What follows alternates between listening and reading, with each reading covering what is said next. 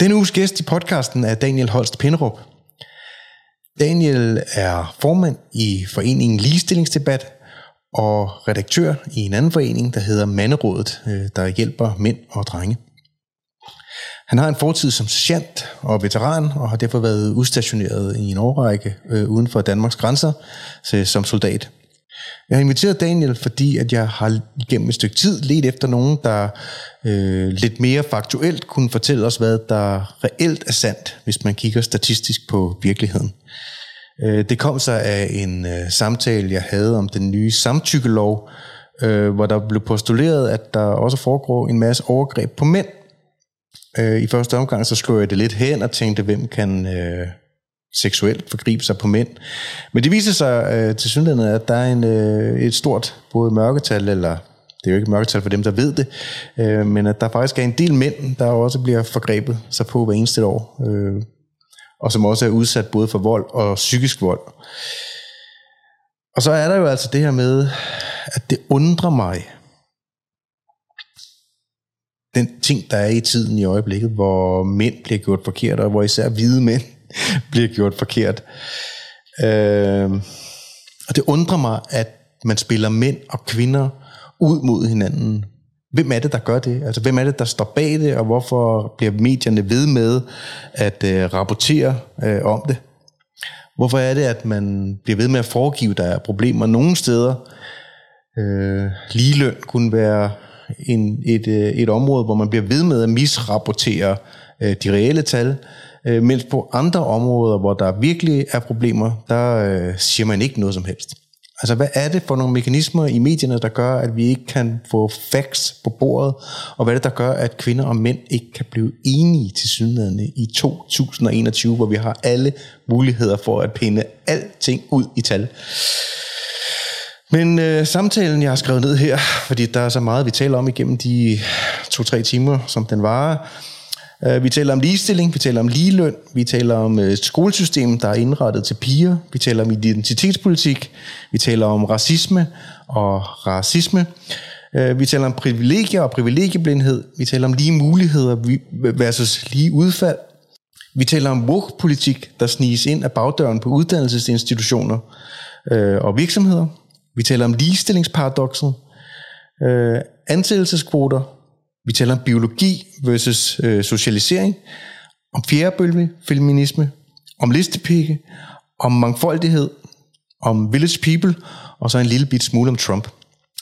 Jeg håber, at I vil sætte øh, lige så stor pris på samtalen, som jeg gjorde. Det var en kæmpe fornøjelse at møde Daniel, og jeg håber, at både han og øh, de andre drenge, der er med i de foreninger eller øh, råd, som han øh, sidder med i, har lyst til at kigge forbi og forsøge at give os et øh, tydeligere billede på verden set igennem mænds øjne. Så det er ordene. Daniel Holst Pinderup.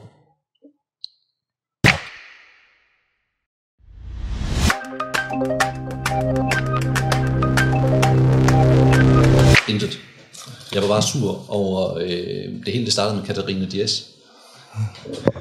Det er, det er slet ikke med på, på, på til mikrofonen tæt på. Jo, jo, jo tættere du kommer øh, på dem her, jeg ved ikke lige helt, om det er mig, der har sat det forkert op eller hvad, men jo tættere du er på dem, jo bedre lyder du altså. Check. Jo bedre du lyder, jo bedre ser du ud. Tak.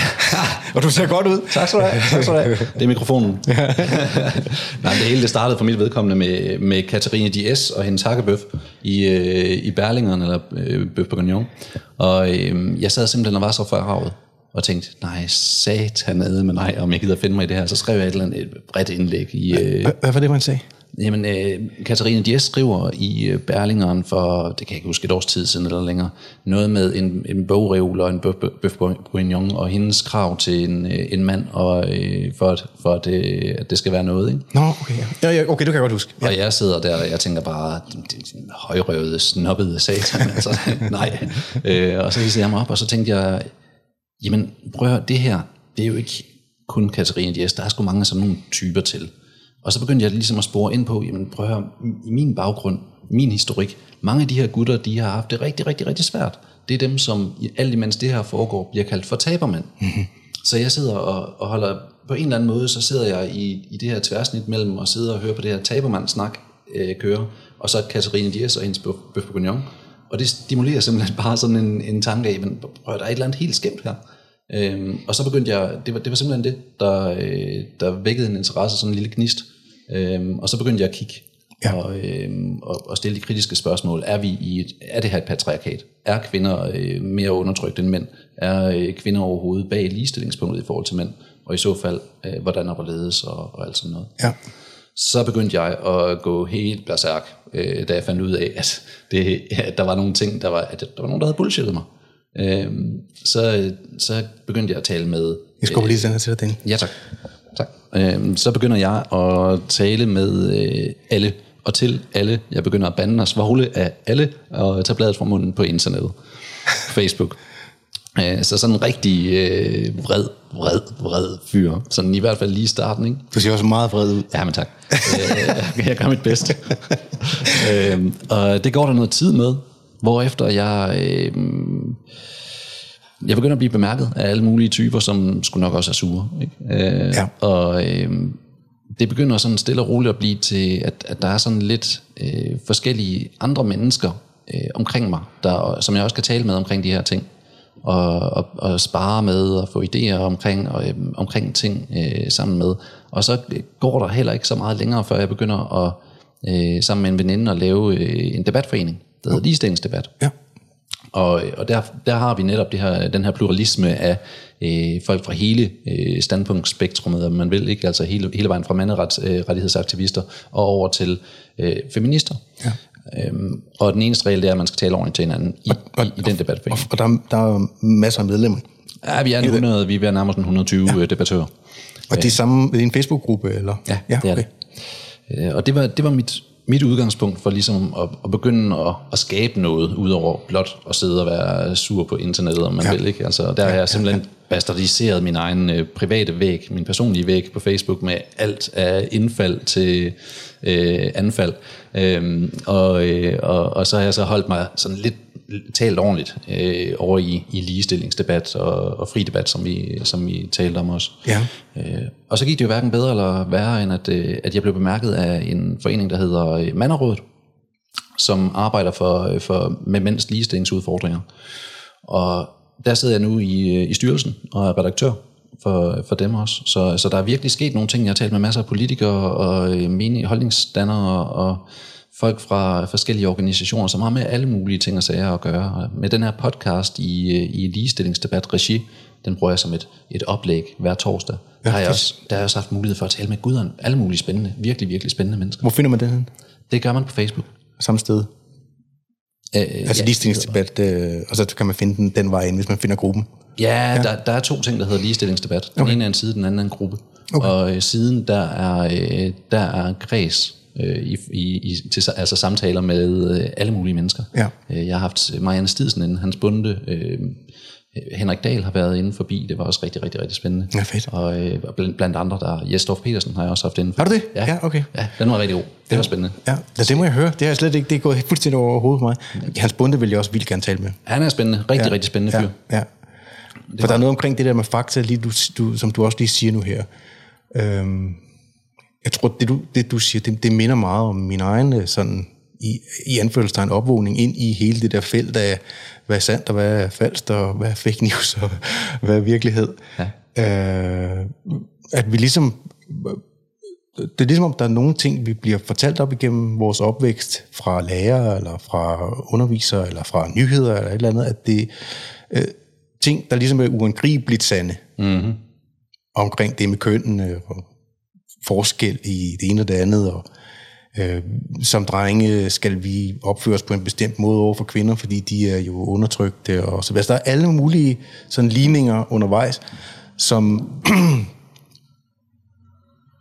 jeg synes, øh, du ved, jeg synes, at jeg, jeg er blevet opdraget til at være øh, ligeglad med køn. Mm. Og ligeglad med farve, og ligeglad med race, og ligeglad med religion. Altså, øh, det, det er sådan lidt Michael Jackson-verden, jeg voksede op i. Ja. At øh, øh, det var ikke det, der, bes, der betød noget overhovedet. Det, det eneste, der betød noget, det var, var du øh, et dejligt menneske at være sammen med. Mm. Og lige pludselig så hele den der skov af identitetsmarkører eksploderet i ansigtet på os. At øh, nogen er undertrykt, og nogen har det sværere. og En, der er en stor ulighed imellem det ene og det andet, og så, så bliver der fremlagt argumenter for, øh, hvor den ulighed kommer fra. Vi er jo helt ude i, du ved, nogle af dem der i sådan noget post nihilisme, eller hvad fanden det er, de har gang i, altså hvor de synes, at vi skal råde bod på noget, der er sket for 300-400 år siden, øh, for at udligne en ulighed. Og jeg vil ikke, jeg, jeg vil ikke sidde og sige, at, det, at, at øh, der ikke er sket ulighed, for det er der jo 100 procent. Spørgsmålet er, hvorhen er vi sådan lige nu mm. for mig? Hvad er det virkeligheden, der er sandt omkring de her ting? Og din stemme er jo dukket op øh, på min radar, også i fri debat og på nogle af de både politikere og debattørsider, jeg, jeg øh, følger. Så jeg har, jeg har læst mange af dine opdateringer, jeg har også læst mange af dine private opdateringer på din egen side, uden men når kender, så kender man ikke hinanden, sætter man så et like, det, og tak for det. Ja, men det, det, nu, nu er vi jo connected, så det begynder jeg jo nok på fremadrettet. Jeg, jeg synes, din stemme er rationel. Altså, vi har brug for noget, der er balanceret og rationelt, og ikke er øh, sådan demoniserende, dømmende og gøre folk forkert øh, på grund af deres identitet, men som ligesom har lyst til at gå ind i det felt og sige, hvad er i virkeligheden sandt? Hvad er, hvad, hvad er virkeligheden i det her med køn? Mm. Øh, og jeg har jo haft flere inden forbi min podcast, både til, fordi det her med mænd interesserer mig helt vildt. Øh, og det gør det jo nok, fordi at en stor del af vores generation, og herunder mig selv, har haft råd i, omkring, hvad er det her med maskulinitet? Hvad er det med at være en, en i anførselstegn rigtig mand? Hvad er det, man skal leve op til? Øh, hvorhen er det, vi kørt, hvor, hvorhen er det, jeg selv har kørt skævt? Og, og hvordan kan man så få øje på, hvordan man kan rette op på det? Ja. Og ned ad den vej er det gået op for mig, at mange af de, de ting og de kvaliteter, som vi øh, formentlig igennem årtusinder, men i hvert fald i lang tid tilbage, har sat som kvaliteter som værende en rigtig mand, mm. demoniserer vi i øjeblikket, eller har vi i hvert fald i en periode gjort vildt forkerte og gør stadigvæk. Nogen har. Og, og, ja, ja, nogen har. Ja. Og så det kræver lidt at stå op for det at sige, prøv at høre, øh, hvis I ønsker jer en rigtig mand, så kan, I ikke, så, så kan det ikke nytte noget, at I demoniserer det, som I i virkeligheden ønsker jer. Mm. Og det har konsekvenser, hvis ikke en kultur, og det har konsekvenser for den enkelte mand, hvis ikke han får lov til at ud, udleve sin maskulinitet. Definitivt, og jeg tror, at øh, jeg mener, det var Dansk Erhverv, der, der kaldte problematikken omkring drengenes slagside i skolerne for en social katastrofe. Det mener jeg er øh, helt korrekt set. Øh, og deri ligger ikke bare en demonisering af, af drengene som forkerte, om du vil, men en manglende forståelse for, at de faktisk er anderledes biologisk øh, fra, fra pigerne. Ja. At de har nogle andre pædagogiske behov, at de har nogle, at de skal mødes et andet sted ja. for, for at, have den her pædagogiske udvikling, om man vil, i, i, i undervisningen og i skolerne, i systemet. Øh, og, og man ser også, at den her slagside, den vokser, øh, vokser jo længere tid, der, der går.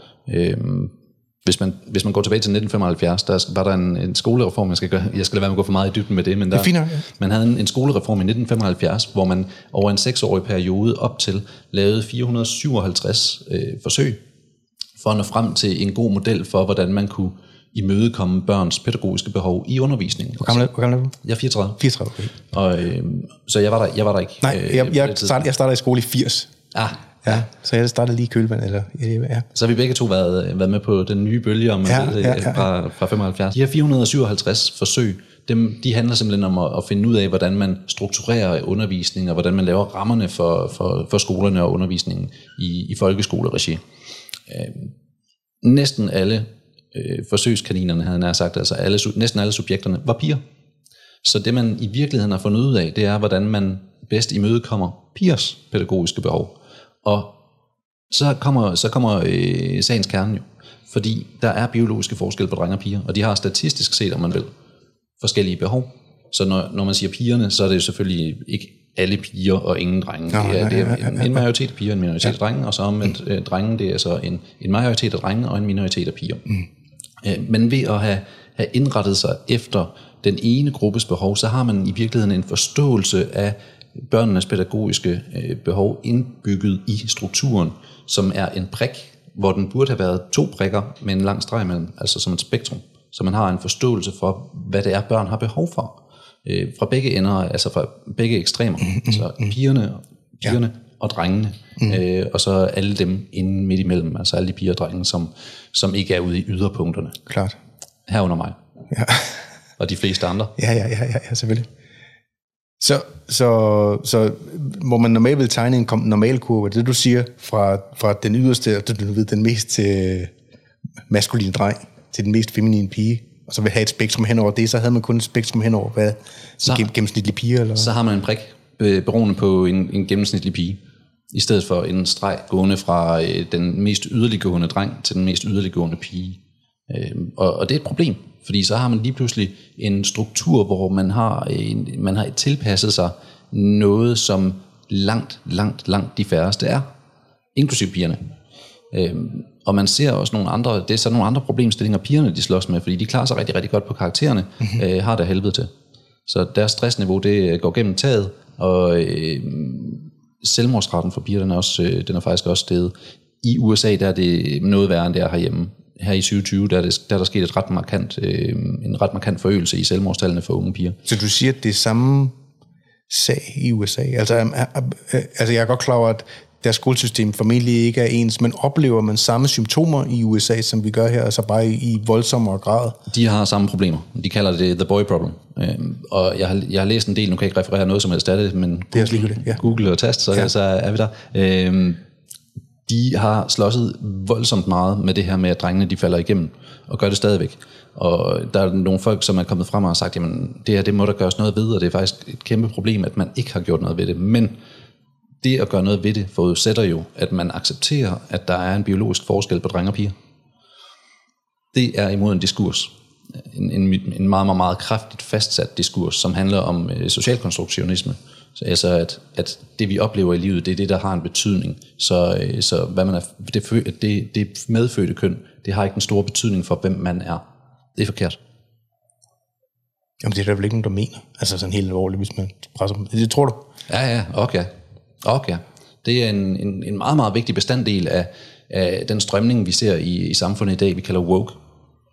Det kommer af, af den her postmodernistiske øh, tilgang, som man, man ser fra i omkring øh, 80'erne var det jo kæmpestort, og så døde det lidt ud igen, og så er det så øh, revampet, og man velkommet lidt igen, øh, meget igen. Altså hvis man ser på tværs af Black Lives Matter, øh, og nyfeminisme og øh, forskellige, altså transrettighedsbevægelsen. Øh, som hvis man går ned i akademien, som, som det her det påviler, og nørder det halvt til helvede, og ser på, hvad det er, jamen så er vi tilbage i noget, typisk noget Foucault og noget, noget Foucaultiansk Butler og noget, øh, noget Derrida og noget, det, øh, noget med at bryde ting ned. Altså strukturer, magtforhold, og, øh, og deslige, som, skal, som er et problem.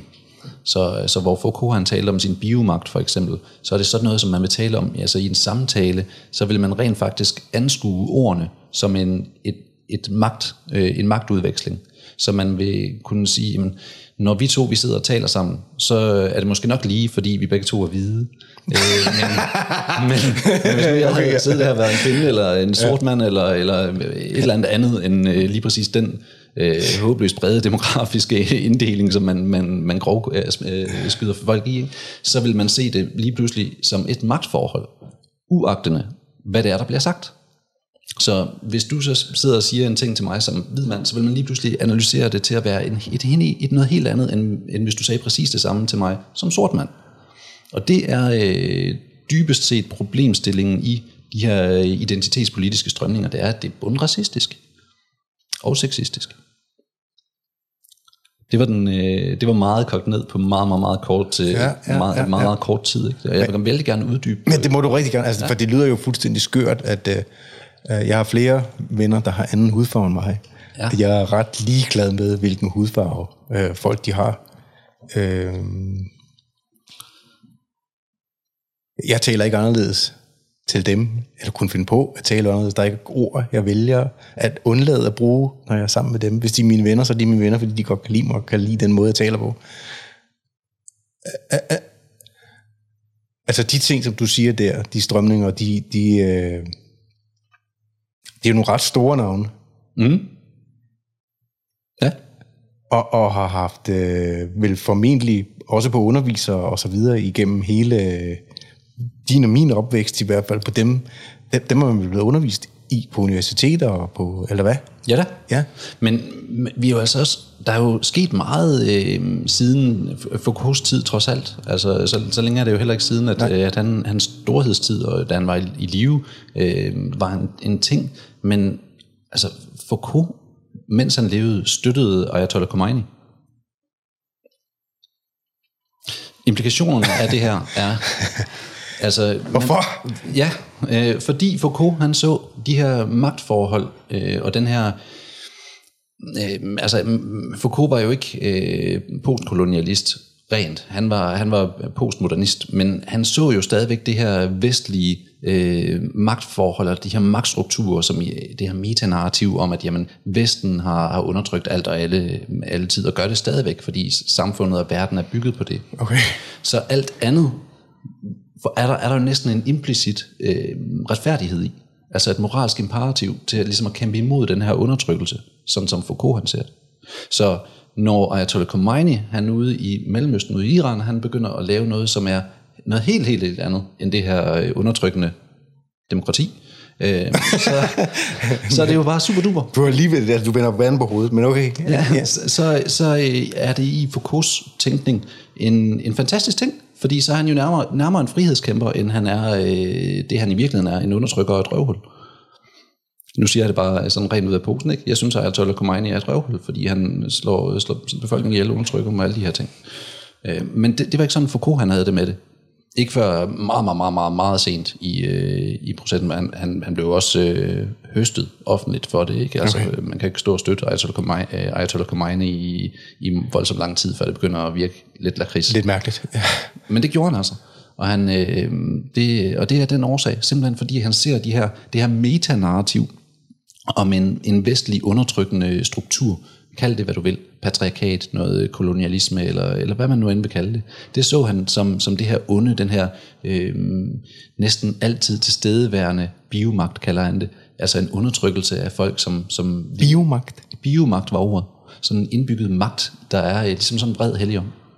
Det er, det er sådan et ret, ret spændende filosofisk greb, som er vældig svært at bevise empirisk, men det behøver man jo heller ikke, hvis man tror.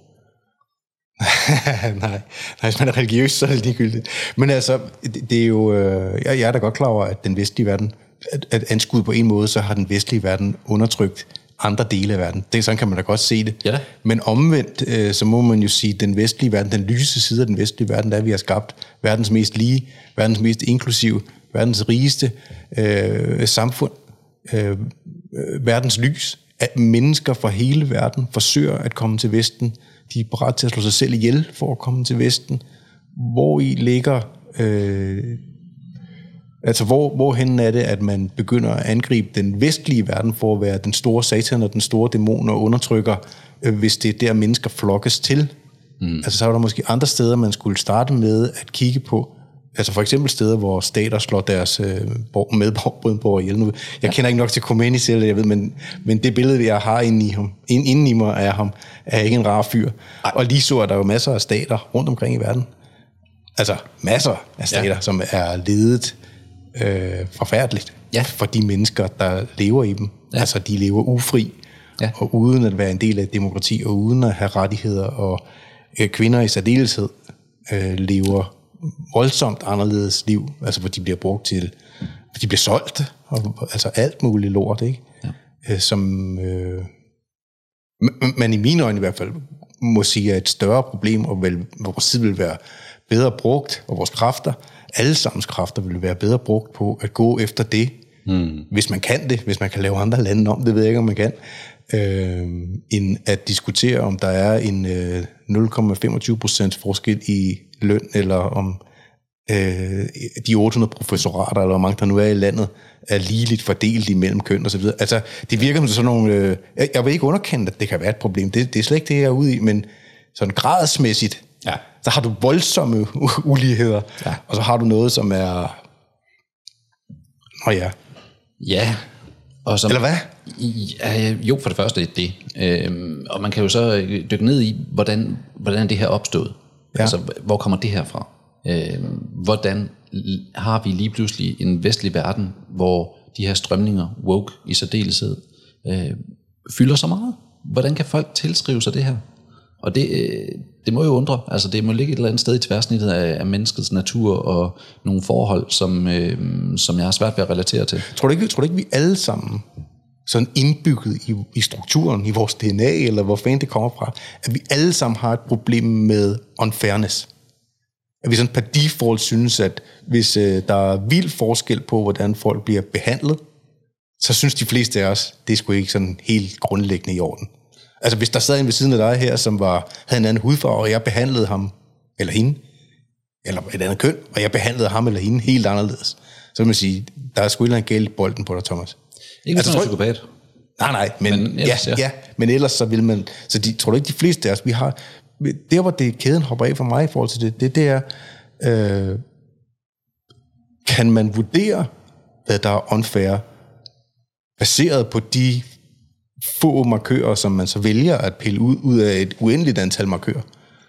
Hudfarve og køn og, ja, ja, og sådan noget. Ja, ja. Øhm, selvfølgelig kan man ikke det. Det er fuldstændig det er absurd. Man kan, man, kan, man kan sige, hvis der er et stykke lovtekst, som siger, at sorte mennesker ikke må stemme i USA, for eksempel, ja. eller hvis der er nogle øh, republikanske øh, senatorer eller guvernører eller andet, som prøver at lave et stykke lov, som skal gøre det svært for særligt sorte eller latinamerikanske øh, vælgere at, at stemme, jamen så kan man sige, det er et problem. Men man kan ikke sige, at selve hudfarven er, er underlagt en eller anden øh, per default er, er underlagt en eller, anden, en eller anden man kan pege på rent empirisk og sige, det der, det mhm. er, det, det, det er racistisk. Ja.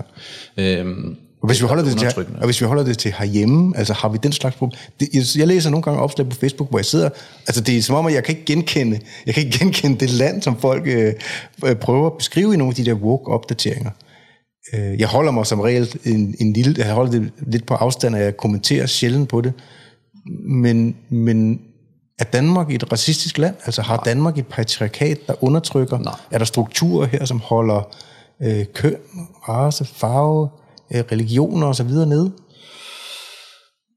Mm, man kan godt tale om, at der er nogle, nogle problemstillinger. Ja. Og det er fortrinsvist mænd i mine øjne. Sådan noget, det, du, så, sådan noget som værnepligt for eksempel. Ja. Sådan noget som ikke at have de samme rettigheder til for eksempel hjælp for, for partnervoldsramte, øh, altså offer for partnervold. Der er der rent juridisk ikke nogen dækning for mænd, hvad der er for, for kvinder. Øh, jeg synes værnepligten er nok det bedste eksempel i virkeligheden. Øh, der, er, der er en masse problemstillinger omkring det her, og struktur, strukturelle problemstillinger, som ikke inkluderer øh, særligt handkønnet i, i øh, systemet, øh, for eksempel uddannelsessystemet. Så, så hvis man begynder at se på den slags ting, så er problemet i mine øjne fortrinsvist mænds.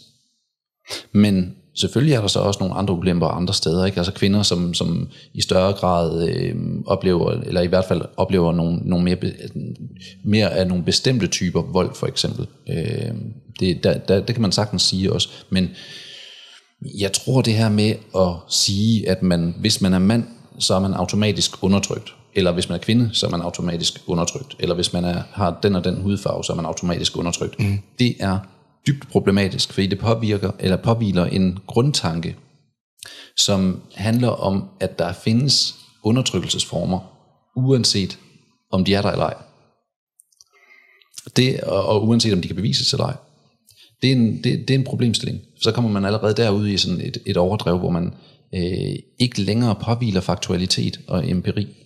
Øh, så er vi ude i typisk pseudovidenskabelighed, hvis man spørger en Dal eller Messerschmidt for eksempel. Øh, det, det, og det, det har også været, nu er det, nu det er begyndt at være en ting, som vi taler om herhjemme, det her med pseudovidenskabelighed og bullshit, som Frankfurt kalder det i, i akademia. ja. øh, det er vi begyndt at tale om nu, heldigvis, og glædeligt for det, fordi det er på høje tid.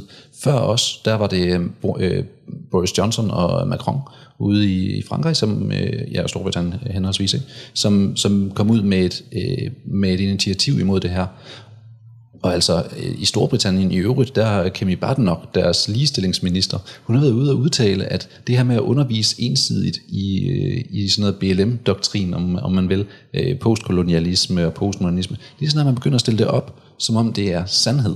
Critical race theory og den slags. Præcis. Ja. Lige så snart man begynder at stille det op, for eksempel i universitetsregi, over for sine studerende, som om det er sandhed og ikke en kontesteret teori, så bryder man loven. Det er en spændende øh, tale at høre fra en ligestillingsminister, som i øvrigt er en sort kvinde i, øh, i Storbritannien. Ikke at det skal gøre nogen forskel, i hvert fald en demografi, demografi øh, man kan smide hende ind i, men ja, det, det ja. altså, så, og der er noget der. Jeg, jeg mener selv, at hvis man, hvis man går endnu længere tilbage, så skal man øh, kigge mod USA, øh, hvor, hvor woke har været længere fremme og i længere tid. og se på for eksempel sådan nogen som øh, Plugrose og Lindsay, som, øh, som har været ude og lave nogle rigtig, rigtig øh, spændende stykker arbejde ja. omkring at få, få, få i tale sat det her. Fordi det er bullshit. Det er ikke øh, videnskabelighed, det her, det er filosofi bevares, og, og, og så, kan man, så kommer den her filosofiske, øh, filosofiske organiske samtale omkring, jamen, filosofi er der videnskab. Så derfor så er videnskab er jo videnskab, right? Øhm, og det vil øh, læger og biologer for eksempel nok være lidt uenige i, fordi man kan ikke filosofere sig til en... Øh, en retspatient, nej, nej. Men, men altså, øh, de, de strømninger, eller... Øh, altså, det, det du mener, det er også, at øh, kvæg, at de, de her tanker, eller hele det tankekurs der, bliver... Øh, ikke bliver imodsagt, mm-hmm. men at det ligger som sådan en underliggende strøm på den, i i det, man underviser i, mm-hmm. de, det udgangspunkt, man har for tilværelsen, så kommer man til at farve en lang række fag, mennesker, der er på uddannelser, ja. øh, ubevidst. Altså, de bliver indpodet bestemte, en bestemt måde at anskue tilværelsen på, som, og det gør vi jo som mennesker, så overtager man det, det mindset, og så tror man på, at det er det, det, er det det, vi oplever nu, at vi har en lang række mennesker, som øh, har fået en bestemt ideolog, ideologisk øh, hældning eller tolkning på, hvordan at verden skal opfattes. Ja. Og så, det er det. Ja, øh, men det har været... Altså, det, har været... Ja, det kan man godt sige, det, det, sådan vil det jo nærmest altid være. Min, min udfordring med det, det er jo, øh, hvis ikke det er sandt... Ja. Altså, det, øh, ja. Eller hvis det er aldeles ensidigt ja. øh, så, så bliver det jo selvfølgelig problematisk, fordi ja. ensidig tænkning og verdenssyn, det, det er bare idioti. Øh, og problemet er værre end som så, fordi den her podning, om man vil, af holdning og, og livssyn og, og dogmatik, den har foregået i rigtig, rigtig, rigtig lang tid. Altså en ting er universiteterne, hvor det tilbage i 86, der var man nødt til at lave en, en, øh, en restrukturering. Det var Bertel Hårder, der som øh, uddannelsesminister på det tidspunkt øh, lukkede Sociologisk, Sociologisk Institut på KU, for, for simpelthen at få gjort noget ved den der ensidige øh, kommunist udbredelse. Der var, altså, gjorde han det? Ja, han gjorde så. Så vi, altså, den her debat, vi har omkring, øh, omkring at, at gøre noget ved det her pseudovidenskabelige problem, der er ikke noget nobelt i det. Det her, det har vi præcedens for, det fungerer fint. Man kan sagtens lukke skidtet, og så få, få det bragt i orden og så åbne op igen. Det er ingen, ingen ko på isen. Men når man følger, øh, og jeg følger det kun sådan, jeg, det er jo ikke noget, jeg sidder og følger 100% hver eneste hvad det, men når man følger det, som øh, øh, Henrik Dahl og øh, Morten Messerschmidt har gang i, så bliver det jo, så bliver det jo og det er jo faktisk øh, også selv fra samme fløj, nogle gange angrebet, som om de har gang i noget, der sådan er lidt øh, halv-totalitært, halv-fascistisk, og øh, der skal bare være øh, åbent og fri for alle tanker, og alt skal bare kunne... Øh, og det skal det vel også, men hvis ikke det er balanceret, mm. altså hvis man har gang i en ideologisk ind, altså man bare blæser det sammen ind i hovedet på hundredvis eller tusindvis af unge mennesker øh, hver eneste år. Ja. Øh, og, og jeg er ikke ude i, at der er sådan noget konspiration, altså konspiratorisk eller noget i det. Jeg tror bare, at øh, bestemte mindset tiltrækker bestemte mennesker. Mm øh, eller bestemte persontypologier, eller bestemte psykolog, altså en bestemt psykologi, og psykologi er op til, eller tiltrækkes jo som regel de samme fag, ja. altså og så videre, så, så det er den samme type mennesker, som beskæftiger sig i, i, inden for et eller andet øh, felt af det samme, øh, så, så ender man jo i sådan en slags ekokammer, hvor man også kvæg sin biologi og kvæg sin øh, psykologi er ret enige omkring, hvordan verden den er. Og hvis der er en kæmpe overvægt af det, altså nu, jeg har snakket med nogle af de andre gæster, der har været her, som jo siger, øh, jeg kan ikke lige huske tallene, men er det 80% man mener, eller 85% man mener, at journalister for eksempel, der, er, der hælder til venstre, eller øh, hvordan, er, hvordan er det fordelt på lærere, hvordan er det fordelt på universitetslærere, osv. Forstår du godt, hvad ja. det er, jeg siger? Ja. Altså hvis man har en voldsom hældning, og hvis det kan være svært at komme ind og blive accepteret som værende lærer, eller universitetsprofessor, sådan hvis du hælder til den modsatte side. Altså du simpelthen bliver, ligesom nogle af de gæster, der har været forbi her, så bliver de på deres arbejdspladser, fordi de læner til højre, så bliver de skubbet ud øh, af fællesskabet. Så hvor længe har man lyst til at være del af sådan en arbejdsplads? Ikke særlig længe, vel? Det har man jo formentlig heller ikke, selvom man er professor eller... Øh, Studerende. Eller, ja, Præcis, heller ikke som studerende, så har du ikke lyst til at søge på en uddannelse, hvis ikke, der er, hvis ikke du bliver mødt med i et eller andet øh, forstand dit verdensbillede. Ja, eller i hvert fald, det bliver tolereret. Ja. ja. Øh, så farver man jo et felt af mennesker, som ubevidst vil påvirke verden i den retning. Og hvis, hvis, de, hvis det, de så er undervist i, er så ensidigt, at det ikke er sandt, men det måske bare er en halv sandhed, eller en kvart sandhed, så begynder det jo at kunne tilte eller tippe. Så kommunismen var vel et meget godt eksempel på, at der var nogle mennesker, der begyndte at tro, at... Eller hvad? Fantastisk, altså, fantastisk eksempel. Altså, kommunismen var også identitetspolitik. Bare identitetspolitik, som kun handlede om klasse. Hvor nu, der ser vi en woke-bevægelse, som handler om alt andet. Det handler om din hudfarve, dit køn, din seksualitet, din, dit BMI. Øh, BMI? Ja, ja. Øh, de har noget, der er noget, der hedder tykforskning nu også. Altså, det, det, og det er også øh, det, er det samme blue paper, om man vil. Samme skabelon, men bare i stedet for, at det handler om raceteori eller om øh, kønsteori, så handler det nu om, at man er, altså jeg er næsten, øh, jeg føler mig næsten dummere bare at gentage det, men, men øh, øh, at nu handler det om, at de her ulemper, som tykke mennesker, øh, overvægtige mennesker, de oplever for eksempel øh, død, det er ikke et resultat af deres sundhedsstatus, altså at der er ikke, det er ikke på grund af de medicinske implikationer af at være overvægtig. Det er simpelthen på grund af, hvordan øh, samfundet reagerer på tykke mennesker. Altså at der er sådan en ubevidst bias imod øh, tykke mennesker, og at, at, øh, at der er en diskrimination, en strukturel uretfærdighed imod øh, tykke mennesker, og en biomagt igen. Altså den vrede helion er, er i virkeligheden den bedste beskrivelse på den her øh, biomagt, der, der, der er overalt, og som øh, gør, at tykke mennesker, de er ofre. Alt det her, det handler om offerstatus, og om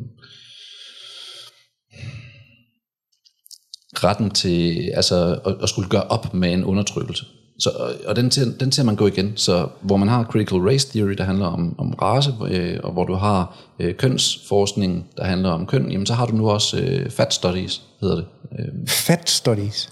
Ja, og vi har, øh, altså der var en, en tyk forsker hjemme, som øh, var i vælten, og simpelthen blev angrebet vidt og bredt, fordi det er et felt, der er i meget, meget vid udstrækning øh, defineret af at være øh, fup. Det er fup. altså, så, så og når du siger studies, så går jeg ud fra, at du mener, så er det noget, man kan nærmest læse på et universitet, eller hvad? Ja, det, og det her det er problemstilling. Der er en... Men man kan jo ikke undervise i FUP på et universitet, kan man? Kan få lov til det øh, vil jeg har aldrig gået på universitetet, så jeg ved det ikke. Det har jeg heller ikke. Nej, nej. Og det er jeg glad for nu. Ja. Øh, når jeg ser på, hvad det er, øh, vi får spyttet ud fra, øh, der er særligt visse universiteter i Danmark, som virkelig, virkelig har udmærket sig på at, at skille sig ud med, med, med nogle, noget rigtigt forrøvl, så er det, jeg tænker, det havde været fem spildt år. Men hvorfor, har du nogen idé om, hvorfor de gør det? Altså man skulle forestille sig, min op indtil det har jeg sagt flere gange før. Altså, jeg, det startede stort set med øh, der, hvor Jordan Peterson han havde sit første interview hos Joe Rogan i, det har så været november 2016. Mm. Øh, det hørte jeg tre gange, fordi jeg simpelthen ikke troede mine egne ører. Mm. Øh, at universiteter, det var så i Canada, hvor han arbejdede, ikke, blandede sig i studerendes gørn og laden på sociale medier, eller på øh, chatforums, eller sådan et eller andet, og sagde, sådan kan du ikke skrive, hvis du skal være øh, universitetsstuderende her hos os. Øh, og simpelthen fulgte efter dem, ligesom sådan en slags tankepoliti. Ja. Øh, det, der, der er i kølvandet på det, der spurgte jeg øh, også på Facebook, venner og du ved, venners børn, er det noget, vi oplever, jeg er så sammen med, fordi jeg, flere af mine kunder har yngre medarbejdere, er det noget, I har oplevet på universiteterne osv.? Og, og flere af dem sagde, jamen øh, ja, der, vi har nogle fag, hvor der, der kan man ikke sige, hvad man mener. Ja. Der, der, du kan lige så godt glemme at sige, hvad du mener, fordi at, øh, du bliver angrebet med det samme. Ja. Så, så, lukker, så lukker vi bare munden i de timer. Ja. Det kan man jo ikke. Altså jo. et universitet kan jo ikke... I min, min tanke op indtil da, og det er, det, det er stadigvæk min tanke omkring, hvad et universitet er, så er det jo lidt sådan en slags idéernes kampplads, altså hvor du kommer ind med et mentalt svær og et skjold, og så bliver du bombarderet med øh, alt det, som bare er ubehageligt at vide omkring verdens tilstand. Altså u- ligesom sådan øh, ingen... Jeg, kan godt forstå, at nogle mennesker kan have brug for trigger warnings og øh, rum, som man skal, hvad kalder de, safe spaces, at, man, at, man, at der kan være et behov for det.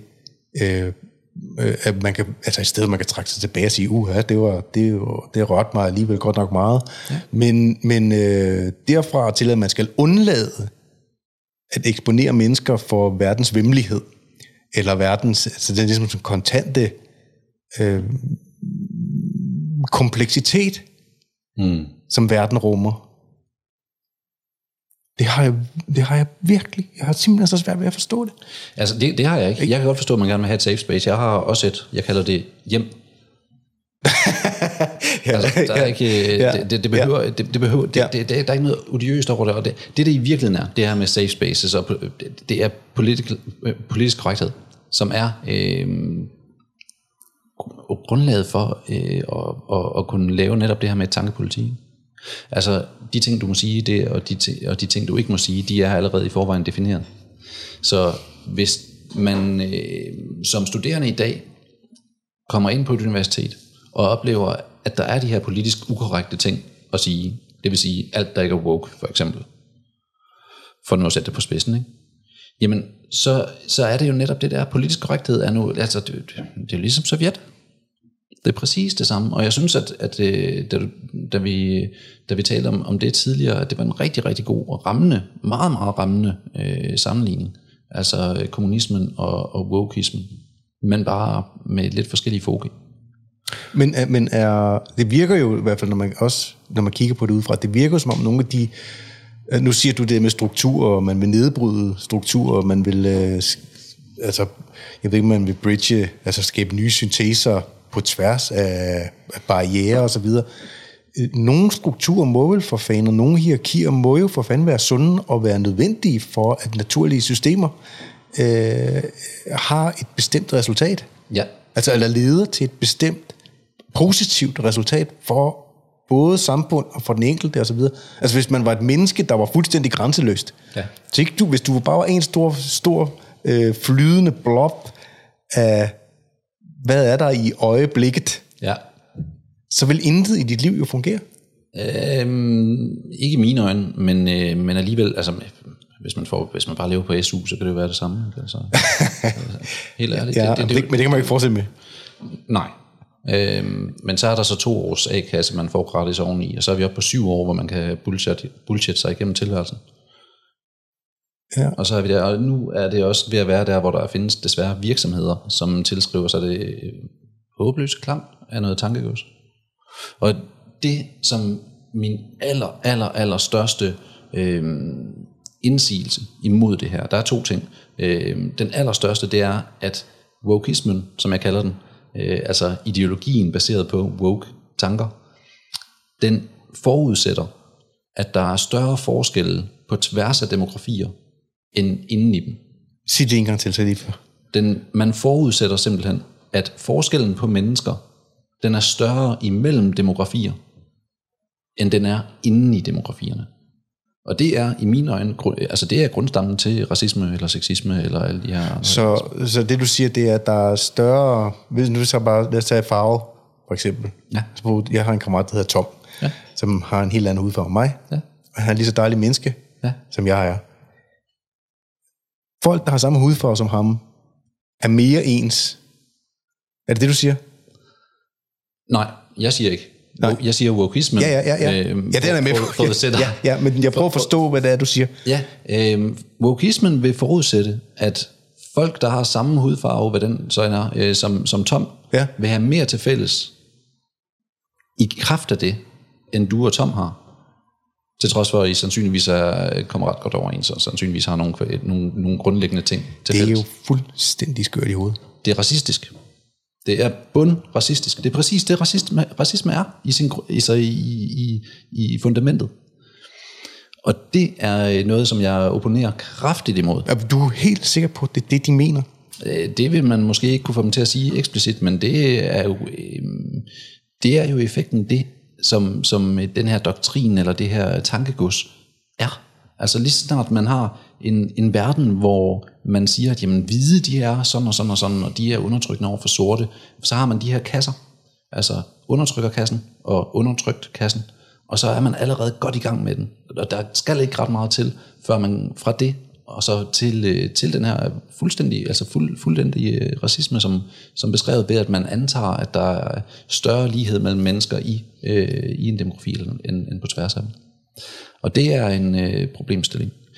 Jeg bemærker også, og det er ikke noget, som man kan bruge som bevis, men det, det flugter meget godt med det, at næsten alle i den her strømning, woke-strømning, selv øh, Sikander Siddiq, som sidder i øh, vores folketing, øh, og det kan jeg sige om over, men det gør han. Ja. Og der, øh, der går han og snakker om øh, ting som, at Malcolm X, han skulle være... Øh, det var han ikke.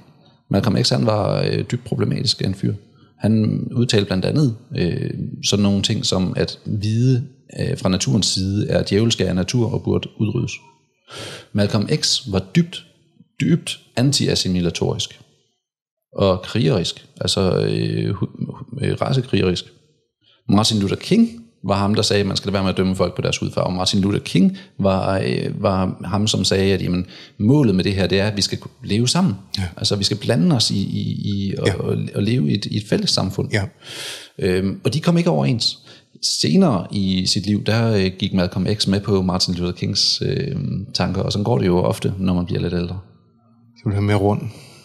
Tænk som, siger, ja. tænk som reflektiv. Øhm, jeg tror, jeg tror måske, at for, for Malcolm X, der var de ekstra år en, en rigtig, rigtig god ting til ham, og den måde, han, han ser ting på.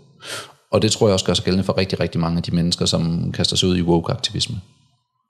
Tror du, tror du det der med woke, altså for det har jeg virkelig tænkt over, noget af det, jeg havde en, jeg havde en øh, klima, øh, jeg havde en snak om klima i går med en øh, fyr, og det har jeg haft flere af, øh,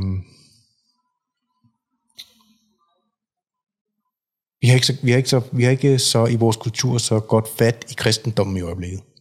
Nej. Øh, de fleste mennesker siger, de er ateister, selvom de måske lever en kristen historie, og de har kristne traditioner osv. Manglen på religion gør det, at øh, skaber det tomrum i mennesket, der gør, at man begynder at lede efter noget, der har nær religiøsitet i sig, som for eksempel klima, øh, hvis jeg hele den der, du ved, Extinction Rebellion, og så alt det, der ligger i lagen nedenunder af rabiat klima øh, show, men, men nu også ser i woke, og man ser det vel også i princippet i QAnon-bevægelsen, der er i gang i USA. Altså det, at der er et tomrum, det gør, at man begynder at fylde det ud med alt muligt andet, man kan skabe sig mening og identitet omkring. Og øh, dermed ender med at have et så nær religiøst forhold til det. Jeg, jeg personligt, det er grund til, at jeg sjældent gider blande mig i debatter, der jeg gider ikke skændes med folk. Jeg vil rigtig gerne tale med folk, og jeg vil rigtig gerne forstå, prøve at forstå, hvis de mener noget andet end mig. Mm. Men den, den øh, intensitet, og nu sagde du startede med at sige, at du var vred mand. Altså ja, ja, den, den, den vrede, der nogle gange kan, kan, kan komme i kommentar, Mm. Og specielt fordi, at de sociale medier, der er man jo befriet for at sidde og skulle se hinanden i ansigt til ansigt. Man kan ikke se, når folk smiler, mens de sidder og skriver eller griner, eller et eller andet. Så, så man læser det med sin egen indre stemme, øh, som jo kan være fuldstændig galt af, hvordan en besked er blevet leveret. Øh, at, man, at, at man kommer til at gøre nogle af de her sager, altså de kommer til at fylde alt, alt, alt, alt for meget, fordi man ikke har andet at gå op i. Eller hvad? Jeg, altså, med, i forhold til religion måske, øh, altså jeg, jeg tror da, det kan da godt ske, at, at kristendom kunne, kunne være svaret. Det, det, vil det tror jeg, det, det, Messersmith, det, ja, ja, ja. Messersmith går jo den vej. Nå, okay, og siger altså ja. det her med, med åndeligheden. Han, han, han, har jo, øh, han har jo lidt et, et, et, et parløb med, med Henrik Dahl mm-hmm. omkring en kritik af, af pseudovidenskabeligheden. Ja. Hvor Dahl har tyngden til at kunne, kunne tale om det akademiske i det. Han, han kommer også øh, ind i Folketinget med en Ph.D. i, i sociologi, og har skrevet mange bøger. Jeg læste den første af dem, da jeg gik i gymnasiet. Okay, ja. øhm, og han, han har styr på øhm, den doktrin, som, ja, som ja, woke er. Ja. Messerschmidt, øh, ikke så meget, og jeg øh, har vist nok selv kritiseret ham offentligt, Messerschmidt, for at hoppe med på den sådan lidt tjusket. Men Messerschmitts fokus er øh, knap så meget, i, i min tolkning af, af, af, hvad han skriver, ikke helt så meget på akademia, men mere på åndeligheden i det. Så det er ligesom to, det er to forskellige øh, tilgange og to, to sider af mønten. Ikke? Ja. Og for min del, jeg mener, altså, øh, jo, kristendom kan udfylde et tomrum. Øh, religiøsitet og kultisme og andet kan fylde et tomrum. Ja. Øh, jeg behøver ingen af delene. Nej. Altså, og det kan jeg jo så være glad for. Øhm, men altså, jeg har en mor, som, som prøvede at tvinge mig til at læse, hun, nej, hun lykkedes med at tvinge mig til at læse Bibelen, Nå. da jeg var, øh, jeg tror jeg var 5-6 år. Jeg stak hende den, da jeg var færdig, og så sagde jeg, næste gang så vil jeg foretrække Anders Sand, fordi ender i det mindste ud, udmærker sig på at være virkelige. Ja. Jeg fik det sagt på en anden måde, ikke? Jeg troede ikke på det. Altså, jeg troede ikke på det. Nej, og, øh, og, og lige snart man, man tvinger det ned i halsen på, øh, på nogen som helst, så får man den smidt i- lige i nakken igen. Ikke? Ja, altså, ja. Sådan vil det jo være. Øhm, I øvrigt så var Martin Luther King, han var kristen, og, øhm, og Malcolm X øh, øh, muslim. Nå, ja. Han var, han var øh, løb lidt med, med Nation of Islam og det der, som var noget mere hissigt øh, på alle måder, end, end Martin Luther King var. Ikke fordi, øh, altså for min del, så øh, det er svært sjældent, jeg taler om, om religion øh, Ja. ude i debatten. Der er øh, en gang imellem, hvor jeg taler om ideologier, og i øjeblikket navnligt øh, wokeisme, øh, og til dels også, også penge. Det minder bare, altså sådan i sin form, jeg, jeg er jo selv, øh, altså jeg har ikke noget problem med at sige, at jeg er kristen, og øh, det er svært at sige øh, i 2021, eller det har det jo været i hele mit liv, at sige, men hvis, folk, hvis man siger, at man tror på Gud, mm. øh, så øh, tror folk jo, at man er skør, og i mine øjne er det, fordi vi ikke har noget fælles sprog for at øh, forstå, altså vi har, vi, i min livstid, og det er også min fornemmelse i min forældres livstid, øh, der har vi tabt kontakten til overhovedet at have en forståelse af, hvad kristendom og religionen i virkeligheden handler om. Mm. Altså, hvad er, det, hvad er det for et sprog, der bliver talt, og hvad er det, der bliver talt om? Det til side, det virker på mig som om, at de bevægelser, der er i gang, har så nær religiøs, hvis ikke religiøs klang, og de, og de, og de opfylder det samme tomrum i mennesket. Ja, jeg, vil- jeg vil sige, at altså, vi er henne i noget, øh, ja, definitivt. Altså, der er, der er en, en åndelighed, som, som sandsynligvis øh, skal øh, tilfredsstilles i mennesket, øh, og, og historisk set har været det af, af religioner. Øh, ikke nødvendigvis behøver at være det, øh, men, øh, men som, som jeg tror mange mangler. Øh, og der kan man, man kan gøre mange ting. Altså, ja. jeg, jeg vil anbefale lejrbål. Det er nok. Ja. Folk, folk har gjort det alle dage. Sæt sig rundt om et lejrbål, fortæl, Ja. fortæl nogle historier. Ja. Mere behøver det ikke at være. Nej. Øhm, jeg er selv vokset op i Grønland. Og, Er du det? Og, Ja, ja, okay, altså, og der, der var det også sådan noget. Ikke? Altså, Ja. Vi sad rundt om lejrbålen og fortalte de gamle myter og savn. Ja. Øhm, og det var jo ikke religion. Det var, det var bare fortællinger. Det var godt nok noget værre brøvl, noget af det, ikke? Altså naturreligion. Det åndelige føde. Ja, lige præcis. Ikke? Altså et chicken soup. Ja. Og, øh, og det fungerede fantastisk. Ja. Bandt folk sammen og, og tilfredsstillede en, en grundlæggende øh, følelse af tilhørsforhold med verden. Det er det, jeg mener. Og, og det, det behøver jo ikke at være religion som sådan. Nu, Nej. nu den grønlandske mytologi, det er, det er så en naturreligiøsitet. Ikke? Ja. Øhm, så det, det, det, er, det er jo også lidt, øh, det er jo også en religion. Ikke? Øhm, men, men det gør det samme. Og det kan man til gengæld gøre uden de her fortællinger om, at jamen, havets moder for eksempel, som, som var udgangspunktet for alt maden i, i havet, øh, det er en, en ret utrolig historie. En stor kvinde, der sidder ude i havet langt over, det er så der, alt maden kommer fra. øh, men ja. de her, jeg kan jo stadigvæk sidde og fortælle de historier rundt om et lejrbål, og så sidder folk måske lidt og klukker, men det er stadigvæk en god historie. Mm-hmm. Og det er det, det handler om i virkeligheden, at man sidder sammen og fortæller nogle historier. Man sidder, det her med levende ild gør også ufattelig meget ved, ved mennesker, det sænker en ro over os. Ja. Øhm, og hvis man bare gør det, ret meget mere skal der ikke til. Og, og alle de her fabler og historier og fortællinger og, og pådutninger, det gør det samme, lige indtil du er øh, uenig i noget som helst og bliver udstødt fra, hvad det nu end måtte være. Ikke? Altså nogle af de, der er også inden for kristendommen, der er der også sådan nogle fraktioner, som, som, øh, hvor, i hvor det kan være rigtig, rigtig svært at, Ja. ja. og ligesom at være selvstændig og ja. være et individ. Mm-hmm. Øhm, og alle sådan nogle settings, hvor man har øh, identitet sat over individet, der vil man være ufri. Altså, lige så når man bygger en identitet på hudfarve, eller, øh, eller øh, køn, eller øh, BMI, endnu dummere, ikke? Altså, altså seksualitet øh, er også en ting, ikke? Lige så snart det fylder mere for dig i dine omgivelser, end dit individ, den du er. Og lige så snart du bliver begrænset på, hvem du er, i, for at kunne være i den ramme, så er du ikke længere fri i det. Og så vil jeg påstå, at du mister rigtig, rigtig meget af dig selv på at være i det. Øh, uanset sætningen.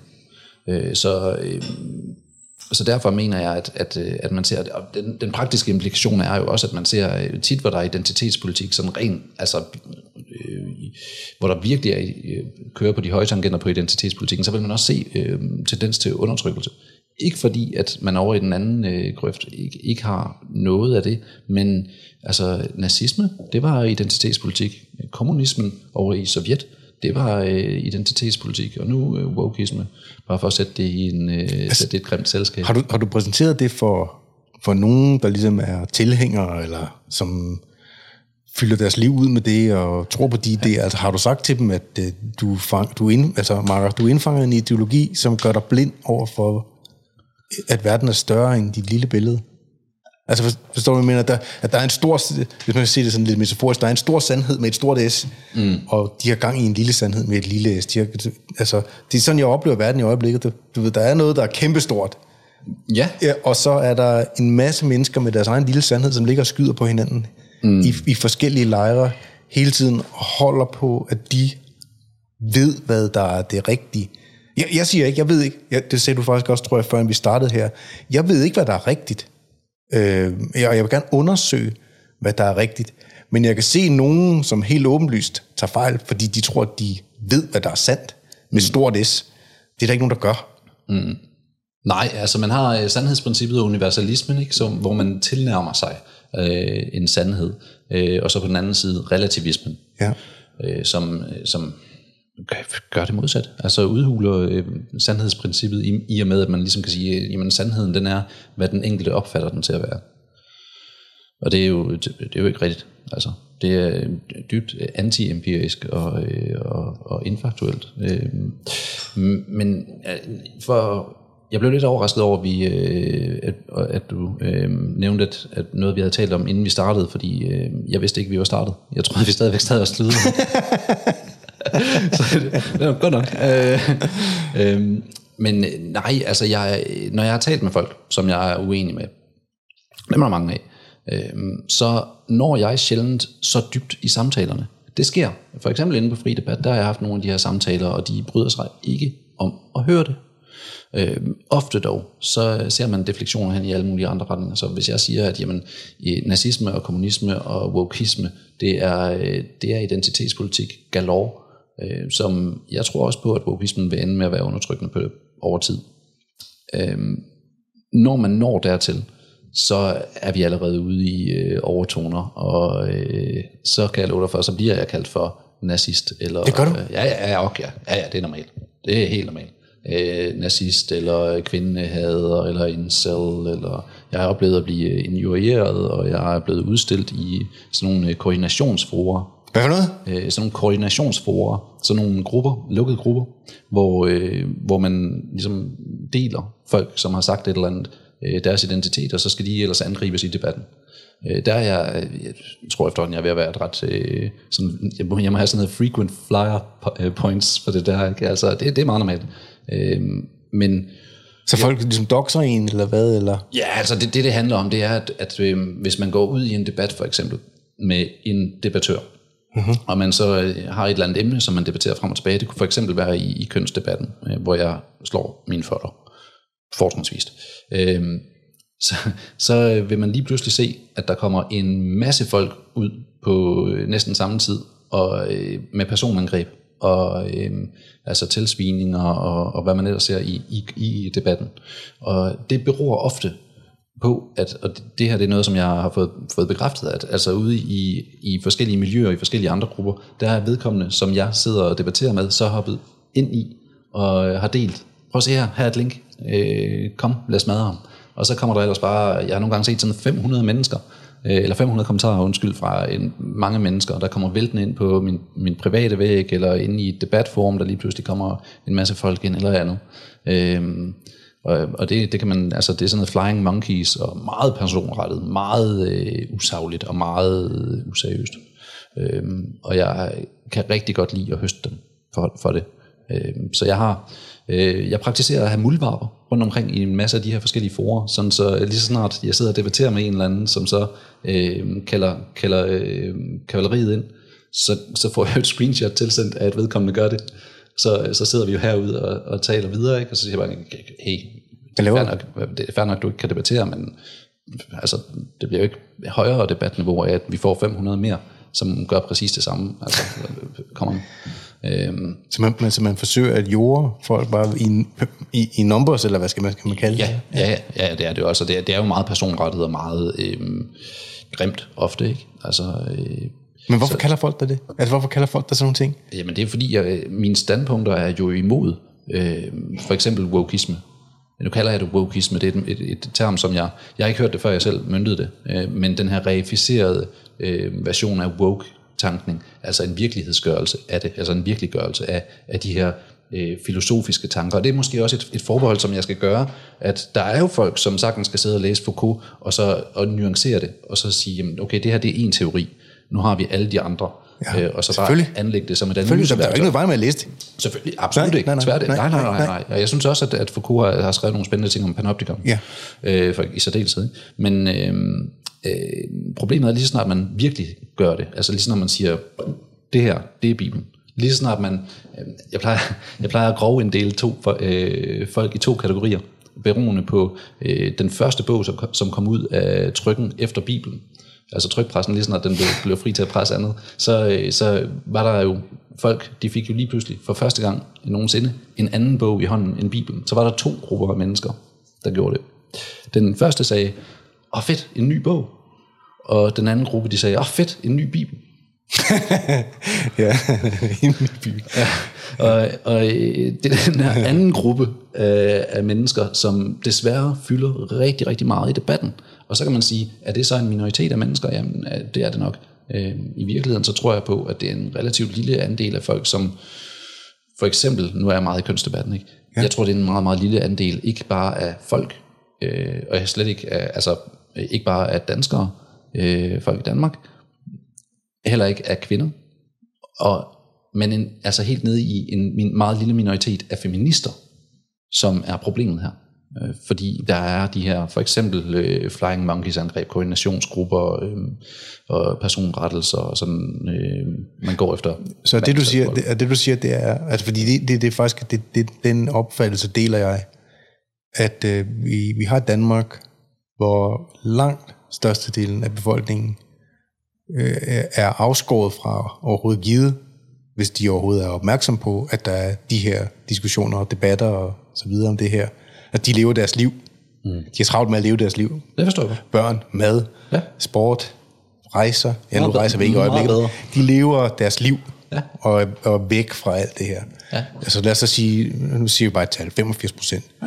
Og så er der en lille del ud af de resterende 15 procent, som er hyper interesseret i lige det her felt, og som skubber på for at ændre samfundet i den retning, som de ønsker sig. Og de lykkedes med det. Og det er det, det, det, jeg mener, som er en lille smule... Det er derfor, jeg blev opmærksom på det. Mm. Fordi det er en lille smule farligt, at vi har en så snæver demografi, der ønsker at ændre samfundet til deres foretrukne samfund. Mm. Under radaren for de 85 procent. Ja. Eller 90 procent, eller 5. Altså lige pludselig, som du, nu sagde du selv med det med virksomheder, lige pludselig så ligger virksomheder under for øh, den her form for... Øh, øh, ja, wokeisme, skal vi kalde det det. Ja. Altså, det er både deres reklamer, og det er deres, hvordan de ansøger, altså skriver ansøgninger til folk, hvem der kan få et job, hvad man må sige på jobbet, øh, og så videre, og så fucking videre. Altså, at det er... Øh, at det sniger sig ind af bagdøren for mm. almindelige mennesker, som lige pludselig skal underlægge sig nu kalder du det racisme i forhold til det, men altså i virkeligheden et, et stærkt undertrykkende tankesæt for langt de fleste mennesker. Ja. Og det er dybt, øh, dybt Eller hvad? udemokratisk, meget, og det er dybt u- udemokratisk. Altså, Ja, ja. Øhm, Så man kan sige, at de 85 procent, eller hvor mange det nu er, kunne jo så bare blande sig og sige stop. Det gør de ikke. Nej, ikke før, øh, ikke før det er for sent. Øh, men jeg tror på, at hvis man, hvis man oplyser folk Ja. om, om øh, farerne, og i hvert fald det bullshit, som de får, øh, får øh, hældt på sig, Ja. så vil de også vende sig imod det. Lige så snart man ser, at jamen, de her historier, som vi går og tror på, som vi har fået gen, altså genfortalt ad nauseum, mm-hmm. de, det var løgn. For eksempel, øh, et rigtig godt eksempel, øh, løngabet, 14,4 procent forskel mellem øh, mænd og kvinder i Danmark. Det kommer øh, mange af de her feministiske NGO'er, som jeg i øvrigt har en, reserveret en særlig plads i samtalen til. Si- si- Siger man, at 14,4 procent af løngabet, det er det, der bliver postuleret, eller? Nej, det er løngabet. Det er forskellen. Bund, bundlinjen. Resultatforskellen på Ja. mænd og kvinder, det er 14,4 procent. Ja. Øhm, og det, det er der egentlig ikke så meget øhm, disputs omkring. Men der, hvor disputsen opstår, det er så, når øh, fem, feministiske NGO'er i særdeleshed, de går ud på markedet og siger, nu skal I høre, der er en forskel på 14,4 procent. Ergo findes undertrykkelse af kvinder. Fordi de 14,4 procent, der er i forskel på mænd og kvinders bundlinjefortjeneste, det må jo være på grund af diskrimination og undertrykkelse og sexisme. Det kan man ikke sige. Det gør de alligevel. Men det kan man da ikke. Hvad, hvad, hvad, hvad, er så forskellen på, altså så kan man så sige, okay, hvad er forskellen på øh, indtægt på mænd i Gentofte og mænd i Allerød? Mm-hmm. Vi har en kæmpe øh, undertrykkelse af mændene i Allerød for mændene i Gentofte. Klart. Altså det, det, det kan man da ikke. Man kan ikke gøre det op på den måde. Nej, men det, øh, men det gør de. Og det er øh, det, som er så metodisk øh, forkasteligt. Kritisabelt. Altså det er, jo, det er jo rent, altså hvis man ser på, hvordan en, en videnskabsperson burde tilgå det her, så vil man sige, det der, det er petitio principi. Man forudtager, forudindtager, at der er et fænomen på spil, undertrykkelse af kvinder, og så ser man et eller andet tal, og så siger man, aha, der var beviset, ergo er vi jo, det er sådan noget Erasmus Montanus. Men, men nu skal jeg, bare- det er bare så, jeg lige er helt med, fordi jeg, jeg tror faktisk også, jeg snakkede med en fyr, der hedder Steffen Larsen om det i, øh, tilbage i sidste år, i efteråret sidste år, ja. hvor han siger noget af det samme. At, at måden, man gør det løngab op, at man bare tager den samlede sum af alle penge, som kvinder tjener, og den samlede sum af det, som alle mænd tjener. Og så siger man, at der er en forskel i det beløb på 14,4, ergo tjener kvinder ikke lige så meget som mænd.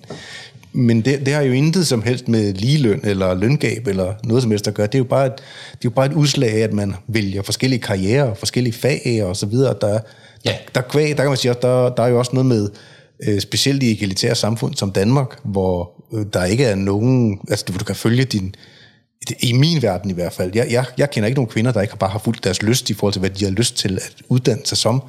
Øh, og det samme med mænd.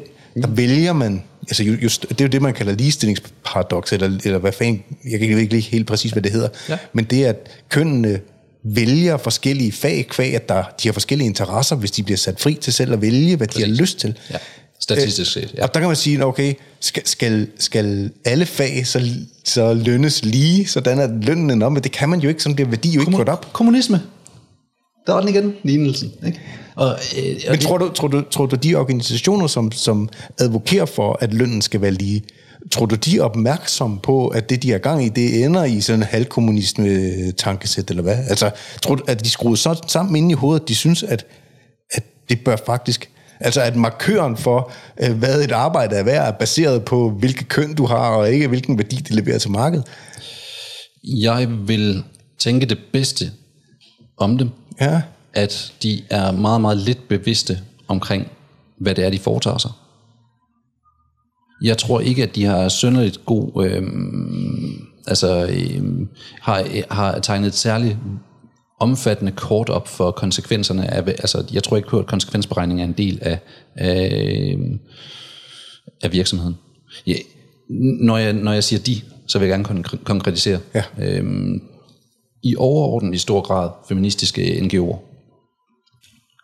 UN Women, Dansk Kvindesamfund, Kvinfo, øh, Sex og Samfund, øh, Everyday Sexism Project, også øh, slemme til det der, og, og flere, altså Kvinderådet, Women Deliver, øh, der, der er en del. Og hvis vi ser på, hvordan nogle, nogle folk, som øh, tydeligvis tydeligvis ikke har styr på fakta, hvordan de kan få så meget indflydelse, jamen så er der nogle forskellige, nogle forskellige ting, som vi, vi er nødt til at indregne. Altså for eksempel, at man siden 8, cirka 1968, der har man haft øh, en diskurs i i hvert fald seminarierne, øh, kunne jeg forstå på min, øh, på, på, på, på min mor, som var pædagog. Okay. Øh, og øh, nu i hvert fald meget, meget tydeligt øh, vist også i universitetsmiljøerne, i nogle studieretninger i hvert fald. Øh, og det skal måske også lige høre med til det i et arbejderbej, at det er jo ikke universiteterne, øh, der alle sammen er blevet fuldstændig indfaktuelle, men der er nogle linjer, hvor, der er, mm. øh, hvor den er gal. Okay. Øh, og når vi så tager det perspektiv og spoler det frem til 2021 og lægger til det, hvor mange skattekroner de her organisationer får i bevillinger hvert år. UN Women, det er 78 millioner kroner om året, bare fra Danmark alene, skattekroner. Øh, Kvinfo, 7,6 millioner. Sex og Samfund, 20 millioner. Øh, og guden må vide, hvad Dansk Kvindesamfund får og har. Det er heller ikke småpenge. Det er virkelig, virkelig, virkelig store beløber. Øh, Sex og Samfund har over, jeg tror, jeg talte op til over 60 med, øh, medarbejdere øh, siddende. Det her det er fuldtidsfolk, øh, og hvis man så regner sammen, jeg har ingen anelse om, hvilken armada af kommunikationsprofessionelle, som sidder på fuld tid og holdningspåvirker på tværs af alle de her organisationer i en retning, som er øh, infaktuel. Øh, og her er problemet. Den modsatte pol, det modsatte standpunkt, for eksempel en øh, mænds ligestillingsorganisation, for eksempel en videnskabelig redelighedsorganisation, øh, som er NGO og blander sig i lige præcis den debat, som de her organisationer de blander sig i kønsdebatten. De er der ikke. I hvert fald ikke på, i forhold til statsstøtte. Jeg mener, at øh, mænds ligestilling får omkring noget i retning af 3 millioner, 3,5 millioner øh, kroner totalt øh, i, i skattekroner om, om året. Ikke? Øh, du, kan ikke, du kan ikke folk hyret på det her. Så du, du står med et paradigme, hvor du har en professionel her imod en flok, øh, jamen... Nogen, der kan gøre det for deres egen penge i deres fritid og så videre. Ja. Bønder. Ja. Bønder. Ligesom den amerikanske borgerkrig.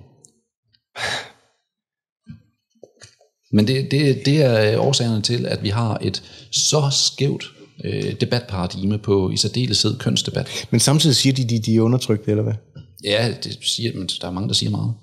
De her mennesker, de er ikke undertrykt. De her mennesker, de får skattekroner smidt i nakken for at kunne sidde på fuld tid, få løn for at sidde og postulere sit ævl. Øh, det er ikke undertrykkelse. Det er, det er ikke bare demokrati, men øh, demokrati plus. Så ikke bare kan du få lov til at sige, hvad du vil, og gøre, hvad du har lyst til, men du får fandme også penge for det. mine penge, mine skattekroner sgu. Ja, det, er da til at blive tosset over. Jeg vil godt have nogle skattekroner herind, så ja. ja, men det, det, det, det er selvfølgelig, så skal man bare være feminist. det bliver nok ikke lige sådan, det ligger ikke lige i kortene, at jeg, at jeg bliver, altså, men, men og der vil jeg da med det samme sige, at, øh, at jeg, at jeg elsker kvinder. Øh, og det er ikke jeg, noget med det at gøre. Nej, og jeg ønsker, at kvinder skal være betalt på samme måde som mænd, altså lige løn for lige arbejde. Mm.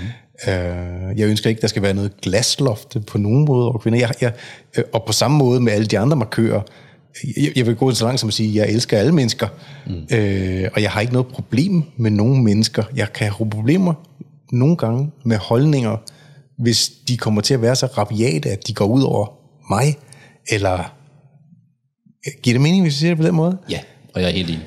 Ja. Øh, jeg, jeg, ah, jeg, eller, jeg, elsker ikke alle mennesker. Det gør jeg sgu ikke. Det, det, er, det er, trods alt. Jeg elsker, jeg elsker mennesket. Ja. Øh, og, og de fleste mennesker holder jeg meget af øh, det meste af tiden. Ja. Øh, og en gang imellem så er Nå, der... Det mener jeg, jeg, jeg har, der er ikke noget, jeg, jeg har ikke et problem. Jeg, jeg, jeg, jeg møder ikke et menneske, og så siger jeg så, at dig har et problem med med det samme på baggrund af, at de har sagt et eller andet, eller mener et eller andet. Eller, ald, altså det, det, det, jeg har nogle udståender. Øh, der er lidt med øh, en Astrid Krav. Øh, hun har, hun har modarbejdet, at mandlige partnervoldsofre de skulle få ret til hjælp. Hvad kvinder jo har, altså en ligestilling i forhold til, til jura. Det er hun modarbejdet, så det har jeg jo selvfølgelig en, en, det har jeg et problem med. Ja. Og det, hvis jeg rendte ind i en over en kop kaffe, så vil jeg da sige, at hvad er gang i dig? det jeg mener, det er, ja, det er sådan vil jeg da også have det. Så vil jeg sige, ja, men jeg vil gøre det med et smil. Jeg, jeg har ikke noget, jeg kommer ikke med, du ved, mor i øjnene eller noget. Jeg, jeg, jeg vil møde vedkommende som, øh, jeg vil møde de fleste andre mennesker. Det kan godt være, at jeg vil gå til den. Mm. Men på et personligt plan, som menneske til menneske, var der nogen, der ville gøre hende ondt, så vil jeg stille mig op foran hende og sige, du skal ikke mig først. Ja. ja. Forstår du, hvad jeg mener? Ja. ja. jeg, vil ikke tage det, jeg, vil ikke, jeg vil ikke tage den kugle. Jeg vil ikke Nej. tage en kugle første krav, det vil. Øhm, og der er, der er enkelte andre, altså øh, en Karen Melchior. Åh, oh, Karen Melchior. Hun, hun har jo øh, hun har misbrugt sin magt som siddende medlem af Europaparlamentet til at true øh, en debattør på sit arbejdsforhold, fordi vedkommende sagde noget, hun ikke lige kunne lide i en debat. Nå, den sag, den tror jeg godt, jeg så. Det var, det var ham fra Deloitte, eller hvad? Ja, det var ja, så. Ja, ikke? Ja. Altså, og han nævnte nemlig det her, The Gender Paradox. Nå, det var ham, ja. Ja, og som sagde, jamen, hey, har I tænkt over det? Og det rullede hun helt af over, til trods for, at det er The Gender Paradox er altså noget, der er ret veldokumenteret. På tværs af Jolla-studiet, Smith-studiet, McRae-studiet og flere andre enorme studier med kæmpe datastørrelser, højeste øh, videnskabelige standarder, og på tværs af lande og kultur viser de alle sammen det samme. Ikke? Jo mere frihed en befolkning har, jo mere kønsopdelt bliver det. Fordi der er... Ja. Og så kommer det, det, som de her studier ikke beviser, det er, at det er sgu fordi, at mænd og kvinder er forskelligt skruet sammen.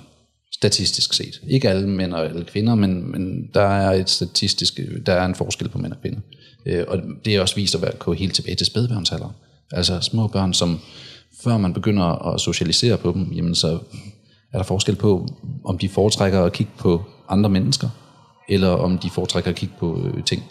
Og øh, hvordan de reagerer på interaktion med andre mennesker. Altså om, om det er noget, som får dem til at, øh, altså hvordan de øh, positivt eller negativt, eller ikke, ikke negativt, men i hvert fald hvor positivt de reagerer på interaktion med et, et, et andet væsen mor eller far typisk.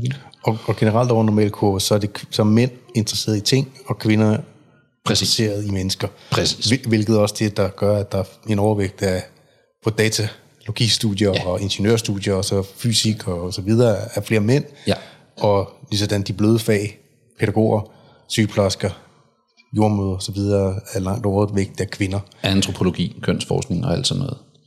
Øhm, det er ikke fordi, man holder nogle bestemte grupper udenfor, eller man ikke laver det materiale, øh, som man søger, øh, forsøger at tiltrække. Nej. Nej. Nej. Altså, der er meget mere, mere jævn fordeling i lande, hvor det kører helvede til. Og de har jo heller ikke øh, inkorporeret en eller anden særlig øh, kode af sprog, sådan så man bedre kan tiltrække kvinder til datalogi eller mænd til sygeplejestudiet. Det altså. jeg har forstået af den ligning, det er, at fordi at nogle fag er bedre lønnet, ja. så de steder, hvor du ikke er fri til helt at vælge, på samme måde som man er i, i de skandinaviske samfund for eksempel, mm-hmm. så hvis du har evnerne til ja. at gå i en bestemt retning, fordi det indbringer en større indtægt, som du kan give tilbage til familien ja. og sikre ja. øh, eksistensen, ja. så vælger man at gøre det. Så vælger man at ofre sin egen interesse for at... Og, og det gælder på tværs af begge køn. Ja, lige præcis. Er det, så, er det rigtigt forstået? Det er ja. antagelsen, jeg ja. også arbejder okay, på. Ja. Men det, øh, det kan jeg ikke, det, det, der, der kan jeg ikke gå så skråsikkert ud og sige endegyldigt bevist, som jeg kan gå ud og sige, nej, nej. at jamen, ja. det gender paradox, ja. det ja. er en virkelig ting. Ja. Øhm, så det kan man måske disambiguere, ligesom ikke? Men, men, øh, men ja, og, og uanset, så øh, hele den her idé med, at, at, at, at, øh, at det nødvendigvis må være på grund af en socialisering, som er altså en urimelig socialisering, en undertrykkelse, Foucault's biomagt og alt det her, øh, at, at vi har de her problemer med, at, jamen, at kvinder øh, fylder lidt mere på nogle studier, og mænd lidt mere på nogle andre, jamen, at det nødvendigvis må, må være et problem så længe der bare ikke, så længe der, så længe der er lighed i udgangspunktet, i mulighederne. Fordi det her, vi, vi også skal tale om, både i forhold til, til uddannelses- og jobvalg, og så selvfølgelig bundlinjen, øh, der er der en, en separation, som ikke foregår i vældig mange regier af kønsdebatten. På den ene side, så har du resultatlighed. Altså, hvis der er forskel på bundlinjen af, hvad mænd i gennemsnit tjener, og hvad kvinder i gennemsnit tjener, så er det et problem, fordi de skal jo være ens, ellers er det jo ikke lige. Det, den grundtanke, det er resultatlighed, og det er sådan noget, du ser fra mange feministiske NGO'er, og som jeg opponerer kraftigt imod. Altså, Men det kommer aldrig, kommunisme. Det, den ligning kommer aldrig til at gå op. Nej, det, det, det er en dårlig idé. Altså, det har været prøvet. Øh, det faldt sammen i 89. Øh, den anden vej, det er så, at man siger, jamen, hvis vi er fri og lige, så er vores resultater forskellige, men det er okay, bare vi er fri og lige i udgangspunktet. I mulig, altså vi har fri, lige muligheder. Ja. Øh, og så kan man så sige, men vi har jo ikke lige muligheder. Altså en, Øh, vi har forskellige styrker og svagheder, så altså, man har forskellige forudsætninger i livet, men der skal i hvert fald ikke være sådan en, en stat, som siger, nej, du må ikke komme ind på den her uddannelse, fordi du har det her køn, eller den her seksualitet, eller synes som sådan, eller skrevet det på et forum. Øh, så har man lige pludselig begyndt at, at, at, at, at optegne konflikten mellem de her to perspektiver, hvor wokisme, der er vi ude i øh, resultatlighed. Den bliver også kaldt en neomarxistisk øh, ideologi, wokisme, eller øh, den, den, det tankegods. Øh, og så den anden vej, jamen der, er, der er det mere liberalisme. Og man vil også se, at jamen, de ældre feminister, jo længere man går tilbage, og specielt liberale feminister, øh, de er også meget ardent imod øh, wokeismen og nyfeminismen. Ja, jeg havde Karen Vest på, forbi på et tidspunkt, nemlig, ja. som, også, som også talte det direkte imod, altså hun sad og sagde det. Ja, ja. Det var nonsens. Ja. Men, men det andet der, det, det, er jo, det er jo vildt interessant, det du siger med lige, udgangs, altså, lige muligheder og så videre. Der, der oplever vi jo også, at det ser jeg øh, i opdateringer og i øh, nyheder og så videre rundt omkring, fra USA, også fra universiteter, at man er begyndt at sige, at der skal være en bestemt procentdel mm. af, altså hvor man, siger, hvor, man, hvor, man, i, hvor man giver, og det gør man også på arbejdspladser, altså man laver en anden procentdeling af, hvem det er, der skal mm. være ansat, eller som skal have pladser på et studie, baseret på deres køn, eller baseret på deres øh, farve, eller deres etnicitet, øh, i stedet for på deres merit. Så det er ligegyldigt, ikke ligegyldigt, du skal jo stadig være i den højere del, men øh, asiater, for eksempel, øh, ser det ud som om, når man følger nogle af de der IQ-studier, de gennemsnitligt har en højere IQ end andre befolkningsgrupper. Derfor er der flere af dem, som klassisk er kommet ind, og derfor har besat flere pladser. Dem begynder man nu at holde ude, mm. for at gøre plads til andre etniciteter. Ja. Så dem, du har brugt hele dit fucking liv på at gøre dig så skarp i hovedet som overhovedet muligt. Ja. Men nu er der så mindre plads til dig, fordi at en, der har en anden hudfarve end dig, skal Præcis. også komme ind. Præcis. Det virker jo fuldstændig hul i hovedet. Altså undskyld mig, det, men som, som logisk tænkende menneske, og det er ikke noget med, at jeg vil holde nogen udenfor, men pladserne må vel... Altså, Lad den bedst vinde. Det andet er racisme. Det er diskrimination. Det er racistisk. Det, er det ikke? Jeg, bliver ved med at sige er, er, er det ikke, eller hvad? Jeg bliver ved med at sige det. Ja. Det, er, det er bundracistisk. Og det samme med kønskvoter ude i, i jobmarkedet. Lige så snart man har den her med, at nej, men der skal være en 50-50 fordeling, eller hvad, hvad man nu synes, øh, så vil man jo på et tidspunkt nå til det, til det tidspunkt, hvor man skal hyre nogen. Det er jo det, der betyder noget. Lige så når man sidder over for en anden og skal have en jobsamtale, jamen, så, så det er jo det, det handler om. Så er vi individland. Og så sidder der en, øh, en, en virksomhed og finder tallene frem og siger, ja, vi er altså desværre på 51% øh, mænd og, øh, og 49% kvinder, eller omvendt.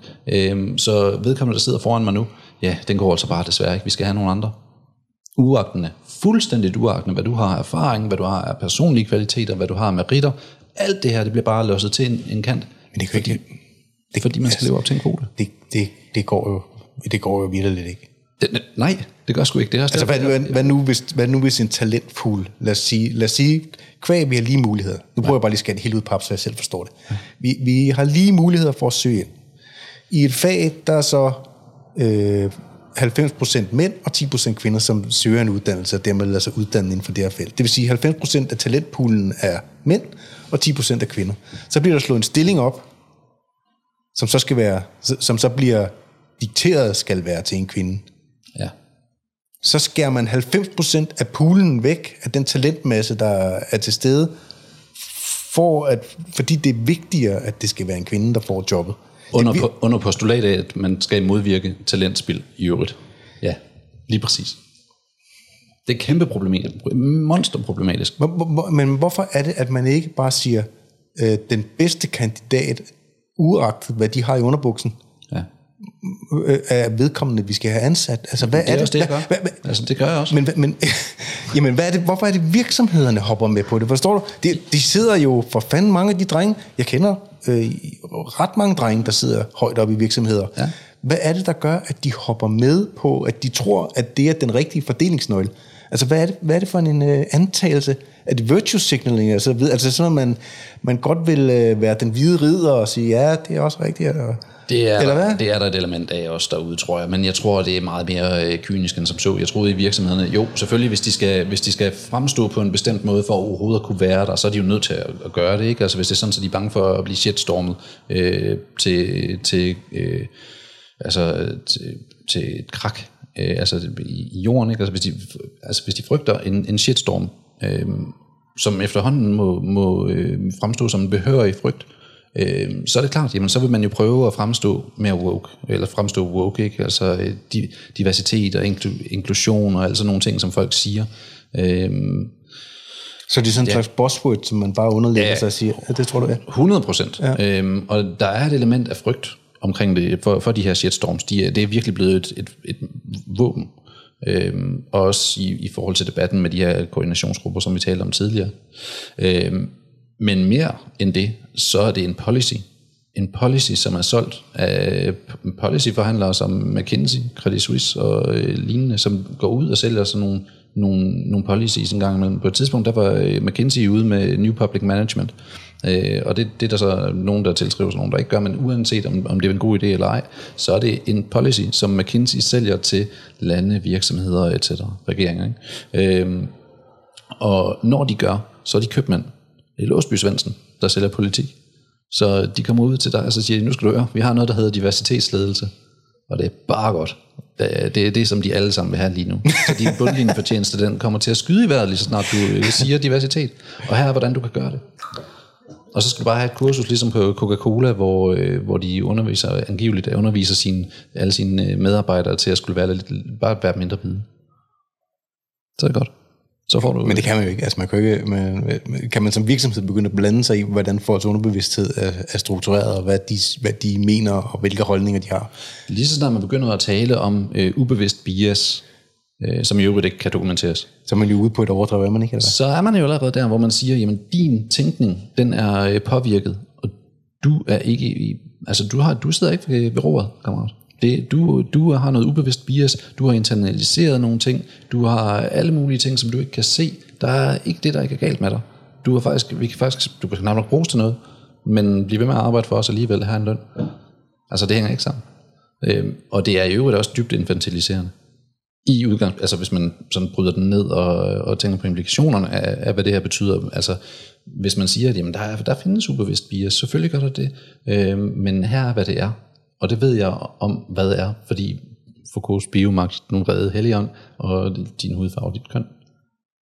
Så det er der, vi, vi begynder at lande. Og så nogen som McKinsey øh, er også, øh, altså de, det, er sådan nogle, det er jo en stor virksomhed. Altså det er en blåstempling, lige så snart som virksomhed, de sætter, øh, sætter sit navn til en, en policy, for eksempel New Public Management. Ja, ja. Øhm, og øh, ja, i dag der taler man om, om inklusionsledelse, eller diversitetsledelse, mangfoldighedsledelse.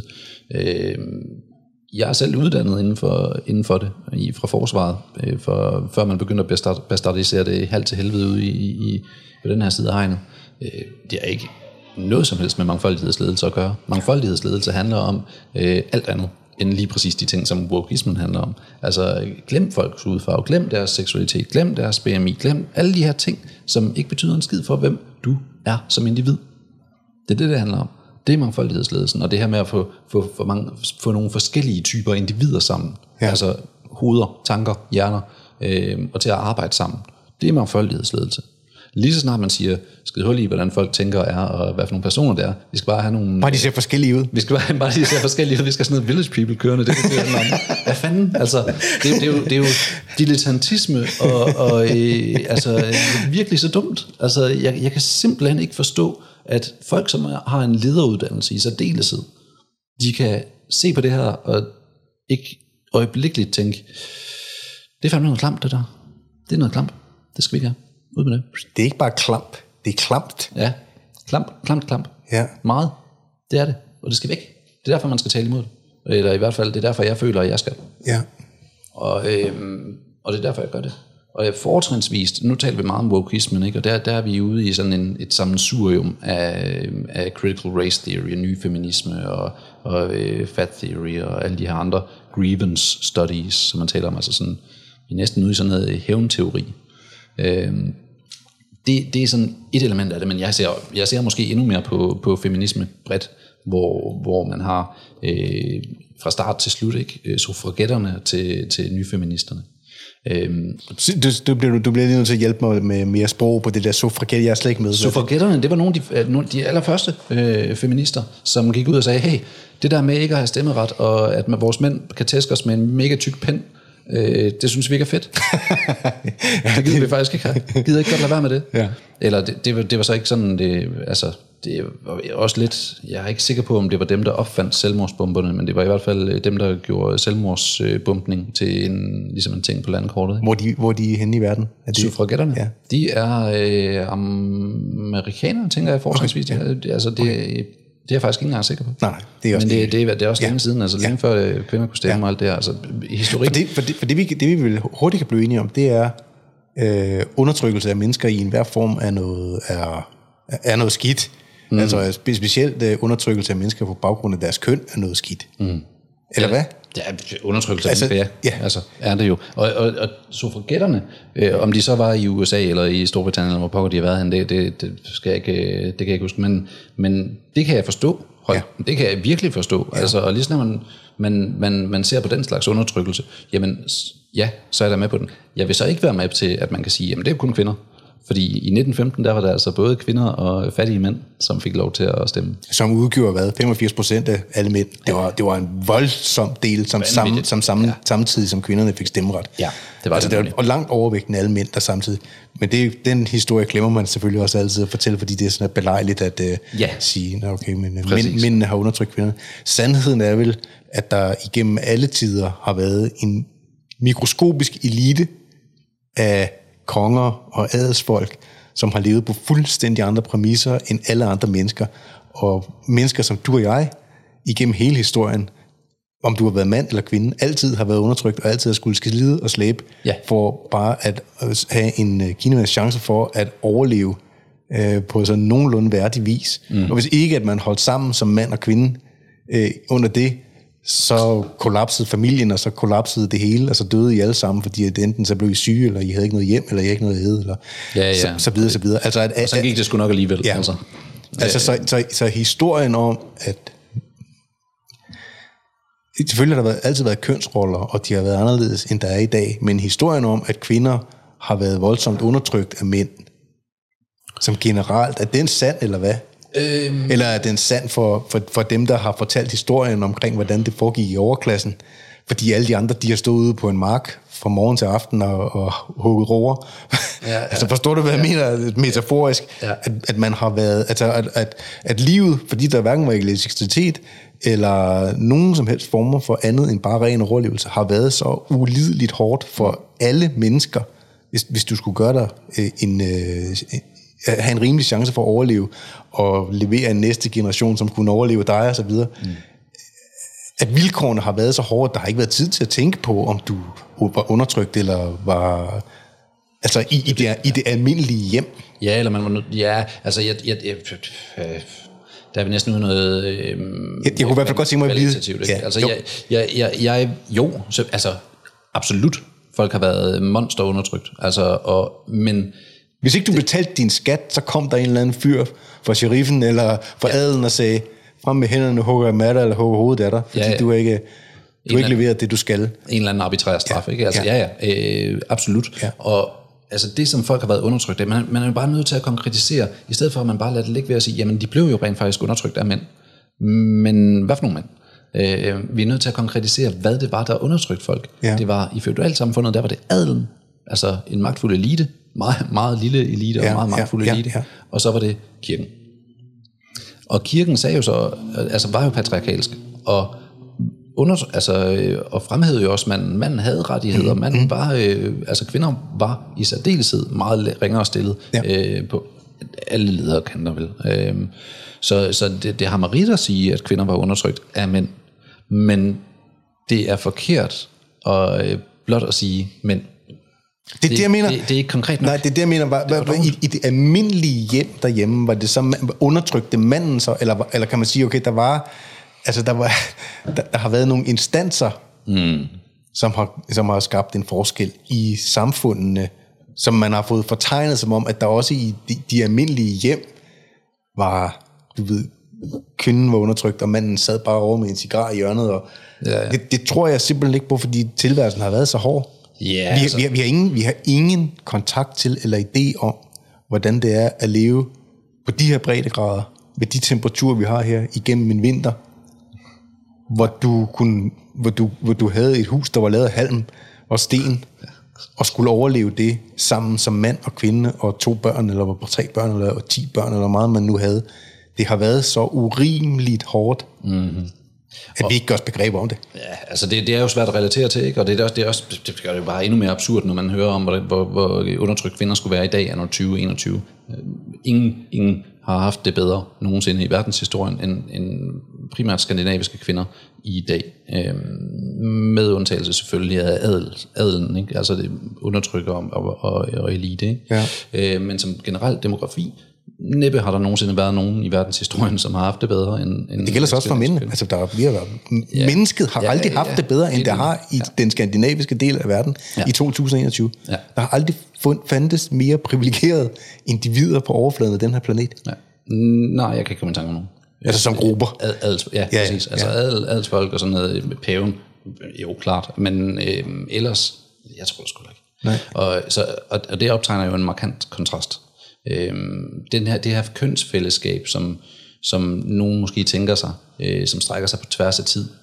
Altså en ny feminist i dag vil ikke bare blive grint af eller spyttet på, hundt og spottet af de gamle, gamle feminister og kvinder før der var feminisme. Øh, de ville sgu nok også blive berøvet, måske slået ihjel. Altså, øh, stjålet deres tøj og deres sko eller et eller andet. Ikke? Altså, øh, de blev kørt over. Øh, der er ikke en, øh, en merit i at sige, at kvinder er særskilt undertrykt i Danmark anno 2021. Om kvinder, en, en, altså der var jo ret øh, til, at, at en mand tæskede sin kone øh, back in the day. Øhm, og det har også været nogen, der blev mange sandsynligvis. Øh, om det er majoriteten, det tvivler jeg meget på. Altså, øh, ligesom revselsesretten med børn. Ja, blev præcis. Op, op, man kunne ikke tæske sine børn mere. Ja. Ubetinget gode. Ja. Det at være et svin over for sin hustru forsvandt ubetinget gode. Ja. Af med en knæskald, hvis du opfører dig som idiot over for kvinder. Gerne for min skyld. Ja. Jeg er ligeglad. Ja. Øhm, men øhm, uden at skulle, uden, altså jeg taler ikke for selvtægt, nej, nej. eller ja, men, jeg, men, men, jeg, siger, ved, ja. altså, jeg har ikke nogen kærlighed for, for nogen, som, øh, nej. og vi havde ikke... Øh, nej, og det gælder også folk, der tæsker mænd. Ja, ja, ja, det gør sgu så. Ja, ja. Og det er der heller ikke nogen, der, der, der husker at få med. I, øh, og jeg tror måske, at det er sådan et, øh, det der er behov for, det er sådan et øh, vask ren, og så se på verden som er. Altså, kan det overhovedet være, kan det være rigtigt, at danske kvinder er mere undertrykt end danske mænd? Kan det være, at der er nogle par, at på nogle parametre, der er kvinder bagud, men måske ikke nødvendigvis undertrykt? Og så er der måske også et element af, jamen, så er det nogle andre parametre, hvor mænd er bagefter, som vi bare slet ikke indregner. Øh, så når vi ser på for eksempel udlæggende hjemløse, så er 83 procent, det er mænd. 83 procent af hjemløse er mænd? Af udlæggende hjemløse. Hvad betyder det, ude? de bor på gaden. Okay. Så øh, altså, endnu, den værste slags hjemløs, man kan være. Ikke? Altså den værste situation, man kan være i, i forhold til, om man har et hus eller ikke. Øh, og, og sandsynligvis også en ma- masse øh, sociale parametre i, i den her scene, som øh, altså en dårlig situation at stå i. 83 procent af dem, det er mænd. Oh. Øh, 91 procent af, af arbejdsdødsulykker, det er mænd. Øh, 96 procent af indsatte i fængsler, det er mænd. Øh, der er en kæmpe kæmpe, kæmpe social problemstilling i forhold til mænd. Og når vi ser på de her sociale parametre, så er det dem, der definerer vores livskvalitet. Vi har ikke et godt liv af at have en høj bundlinje bevares. Det er et, et middel til at, at kunne gøre nogle ting, som man forhåbentlig synes er fede. Mm-hmm. Men det kan godt være misvisende for, for livskvaliteten. Det er man nødt til at, at få med, med en masse sociale parametre, som så selvfølgelig er nemmere at opnå med penge. Det er klart men det er bare et middel til et mål. Og det er de sociale parametre, som, som definerer vores, vores lykke. Lige så snart alle de her ydre rammer, de er på plads. Mm-hmm. Altså, vi, har, vi lever i en, en velfærdsstat.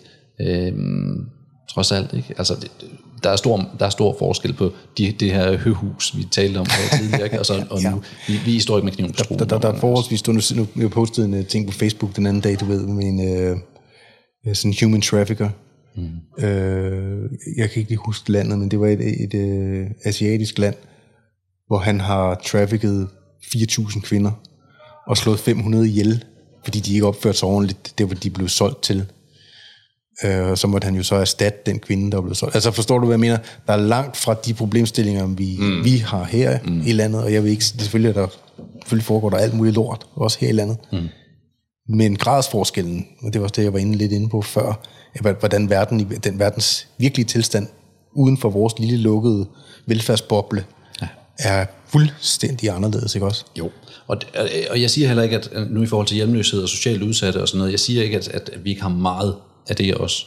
Men når vi taler om mange af de, øh, altså den generelle øh, konsensus i, i, ikke konsensus, men øh, diskursen, om du vil, Ja. jamen så, så er det lidt noget andet. Altså, øh, så er det ikke længere, at vi alle sammen er undertrykte. Dem man hører det fra, det er fandme også, det er jo næsten altid øh, temmelig velstillede mennesker, som, øh, altså studerende i særdeleshed, ikke? altså man er velstillet, hvis man er studerende. Ja.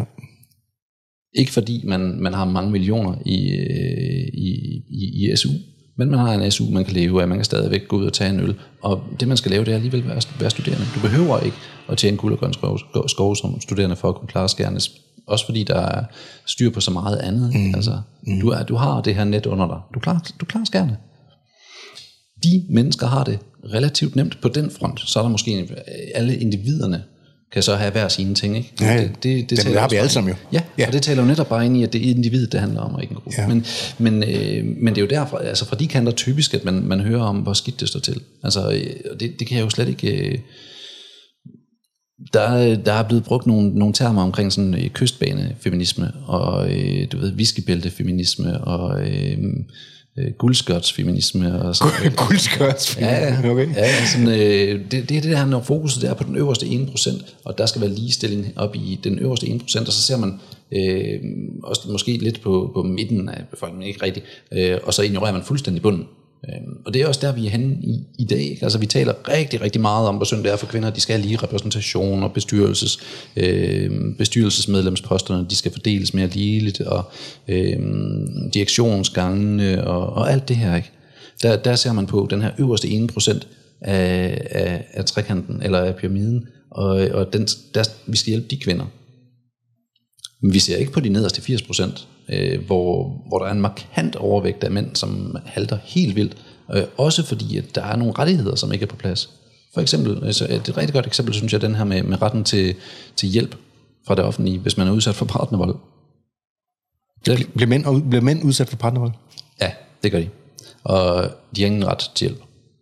Hvad vil det sige? Øhm, hvis jeg går til kommunen og siger, øhm, min kæreste tæsker mig, eller jeg bliver udsat for øh, psykisk vold eller lignende, så har kommunen bevares en, en oplysningspligt, som de så måske opfylder, øh, om hvor jeg kan gå hen og måske få noget hjælp, banke på en dør, og så håbe på, at den bliver åbnet af nogle frivillige for eksempel.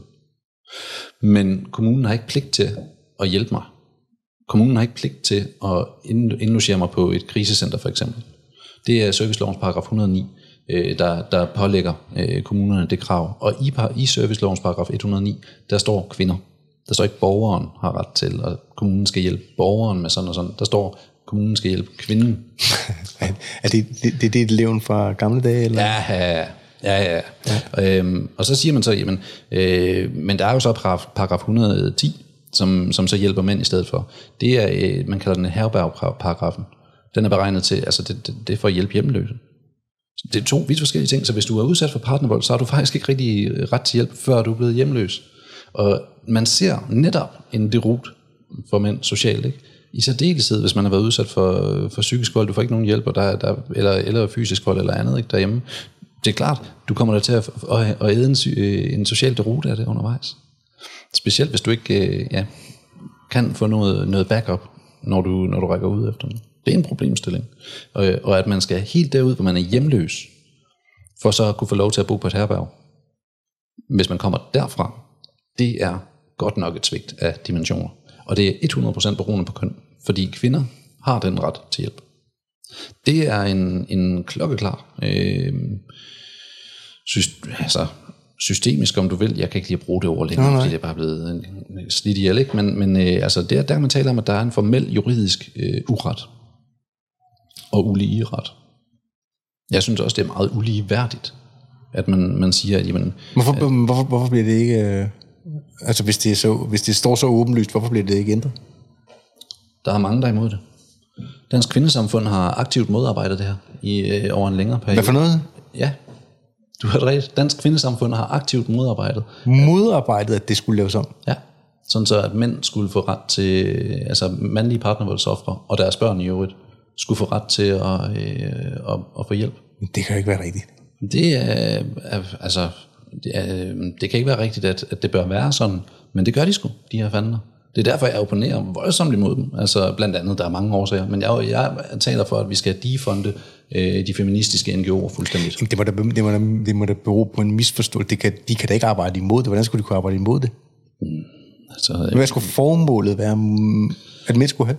argumentationen øh, spænder relativt bredt. Ikke? Altså, det er meget det her med, at det, så tager det noget fra kvinder. Så ligger det fokus over på, at mænd, øh, at det her, det, altså, det, der er en patentsøgning i den her offerrolle-tilgang, øh, øh, som ligger i det, i det identitære. Så man siger, jamen det her det er et kønnet problem, partnervold, det er kvinders problem. Så lige snart mænd de kommer og, nej, det skal de ikke, væk med dem. Det fjerner fokus væk fra, fra det rigtige problem, som er kvinders.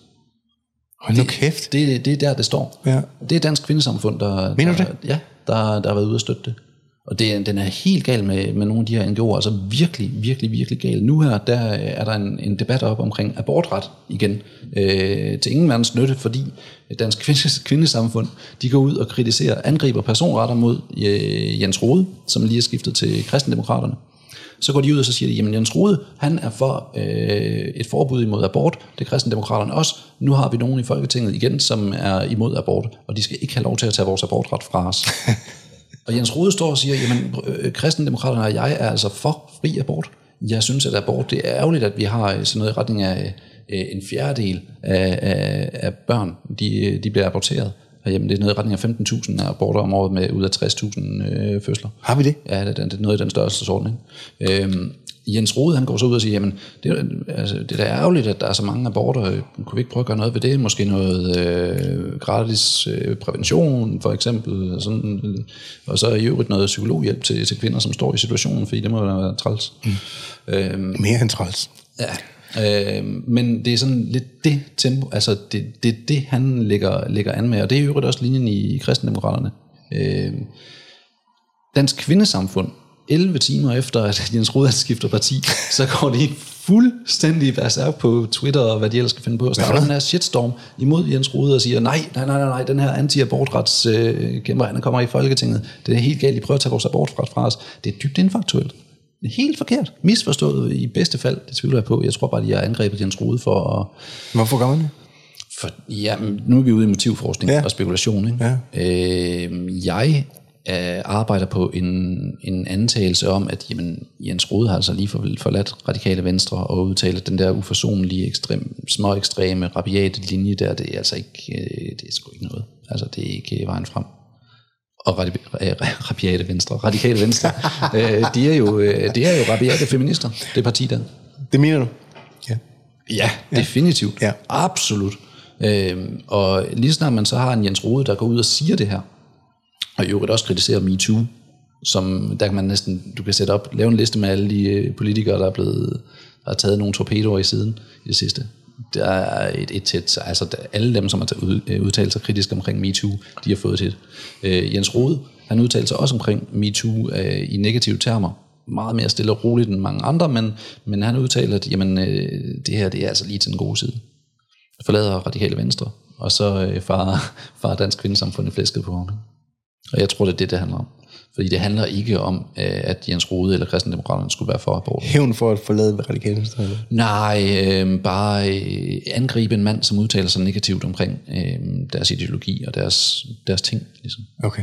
MeToo og, øh, og feminisme generelt. Måske den mere rabiate, aktivistiske øh, gren af, af feminisme, som, som man også ser repræsenteret i... Øh, Der er forskel. Der, det, det, er også, det er også nogle af de her ting, hvor man, hvor man, tit, hvor man tit går galt i byen. Mm. Altså med, når, når man diskuterer det, eller når, jeg, du ved, når man prøver at øh, sandsynliggøre sine synspunkter med, mennesker, med, andre, som ikke er en, en normal del af den her debat. Mm. Det med feminisme, jamen, øh, for, for de fleste af os, og det havde jeg jo også op indtil, øh, jeg er begyndt at stikke hovedet ned i det. Altså, hvad er feminisme? mm. Øh, og det var også derfor, jeg initielt også øh, tidligt, tidligere i år inviterede Karen Vest ind forbi for at forstå, hvor kommer det fra, hvad kommer det ud af? Altså, hvad tænkte man dengang, hvor øh, hele de, den bevægelse, du ved, i slut 60'erne og start 70'erne osv., hvad, øh, en, en del det kan, kan de fleste af os jo, altså det kan jeg, jeg kan sagtens forstå, at øh, man ønskede sig en ligestilling. Mm. Øh, og det synes jeg er helt, det, det er jo fuldstændig reelt, at man skal være sådan lidt skør i hovedet for ikke at synes, at mænd og kvinder skal have nøjagtigt samme muligheder. Altså, det, kan man, ja. det skal man virkelig være sådan lidt, lidt, lidt skør. Det tror jeg. Øh, men det er jo ikke det, vi snakker om længere, når vi snakker om feminisme. Altså de originale tanker, alt det, de havde gang i dengang, er jo ikke det mere, men det tror de fleste mennesker jo. Så, når Ja. de, så selvom man, du ved, man på sådan et... Øh, når, man- når man er vokset op og blevet fortalt om det i skolen, eller man har læst noget, en, en artikel tre gange om året et eller andet sted om feminisme, så, så, jamen det synes jeg også. Jeg synes også, at det, det er rigtigt, der skal være ligestilling og så videre. Så hopper man jo med på det, og så når man læser, det er feminister, der siger det så, så har de sikkert ret, fordi det, det, jeg sympatiserer med det med, at mænd og kvinder skal være lige. Men det er ikke det, det handler om længere. Nej. Eller hvad? Nej, overhovedet Nej, ikke. nej. Slet, slet, slet ikke. Nej. Altså sådan en, en, en af de øh, mere udskilte øh, røster i debatten, Hans Bunde, han har... Han er udskilt, eller hvad? er meget. Skal jeg passe på med at være ham forbi, eller hvad? Nej, jeg synes, du skal være om forbi. Okay. Øh, spændende, spændende fyr. Du kommer nok til at få nogle hits fra, øh, fra... Han kommer til at få nogle hits, hver gang han stikker snotten frem. Ikke? Det gør han, Fordi, ja, ja, det er ad hominem. Øh, jeg har endda set i Altinget. Ej, det var, det var, det var beskæmmende for Altinget. Øh, .dk, ikke? Men de havde bragt en, øh, noget klamp begået af en, af en alarp. En, øh, en, jeg tror, hun hedder Sofie til... Hvad kaldte du det? En hvad? En, en alarp hedder hun til efternavn. Alarp? Alarp, eller Alarp, eller, eller hvad det er. Okay. Men simpelthen øh, kritiserer øh, Bunde halvt til helvede for at være helt forfærdelig, og han er et dårligt, dårligt menneske, og der, han siger sådan og sådan, og synes sådan og sådan, og han skriver sådan og sådan i sin bog. Øh, jeg sidder så med bogen i hånden, kigger på den her artikel, og kan se, jamen, prøv at høre, den her udlægning i artiklen, det er ikke det, han skriver i bogen. Nej. Det, altså når der står, jamen, han- Hans Bunde, han skriver sådan og sådan i sin bog, så kan man kigge i bogen og så sige, jamen, der står det modsatte. Det, er lidt, det lyder lidt ligesom, når man øh, har set øh, en håndfuld lectures, eller som jeg, et par hundrede af Jordan Peterson, og man læser artikler om ham i stort set et hvert nyhedsmedie, så er det, så er det karikeret helt ud i det øh, øh, latterlige. Mm. Altså det er, umuligt, det er umuligt at genkende hverken beskrivelsen af ham, eller hvad han siger, eller hvad han Ja, ja, ja. mener, eller hvad han mener, og den måde, han bliver portrætteret på. Er det det samme, der sker for hans bunde? Det er sket.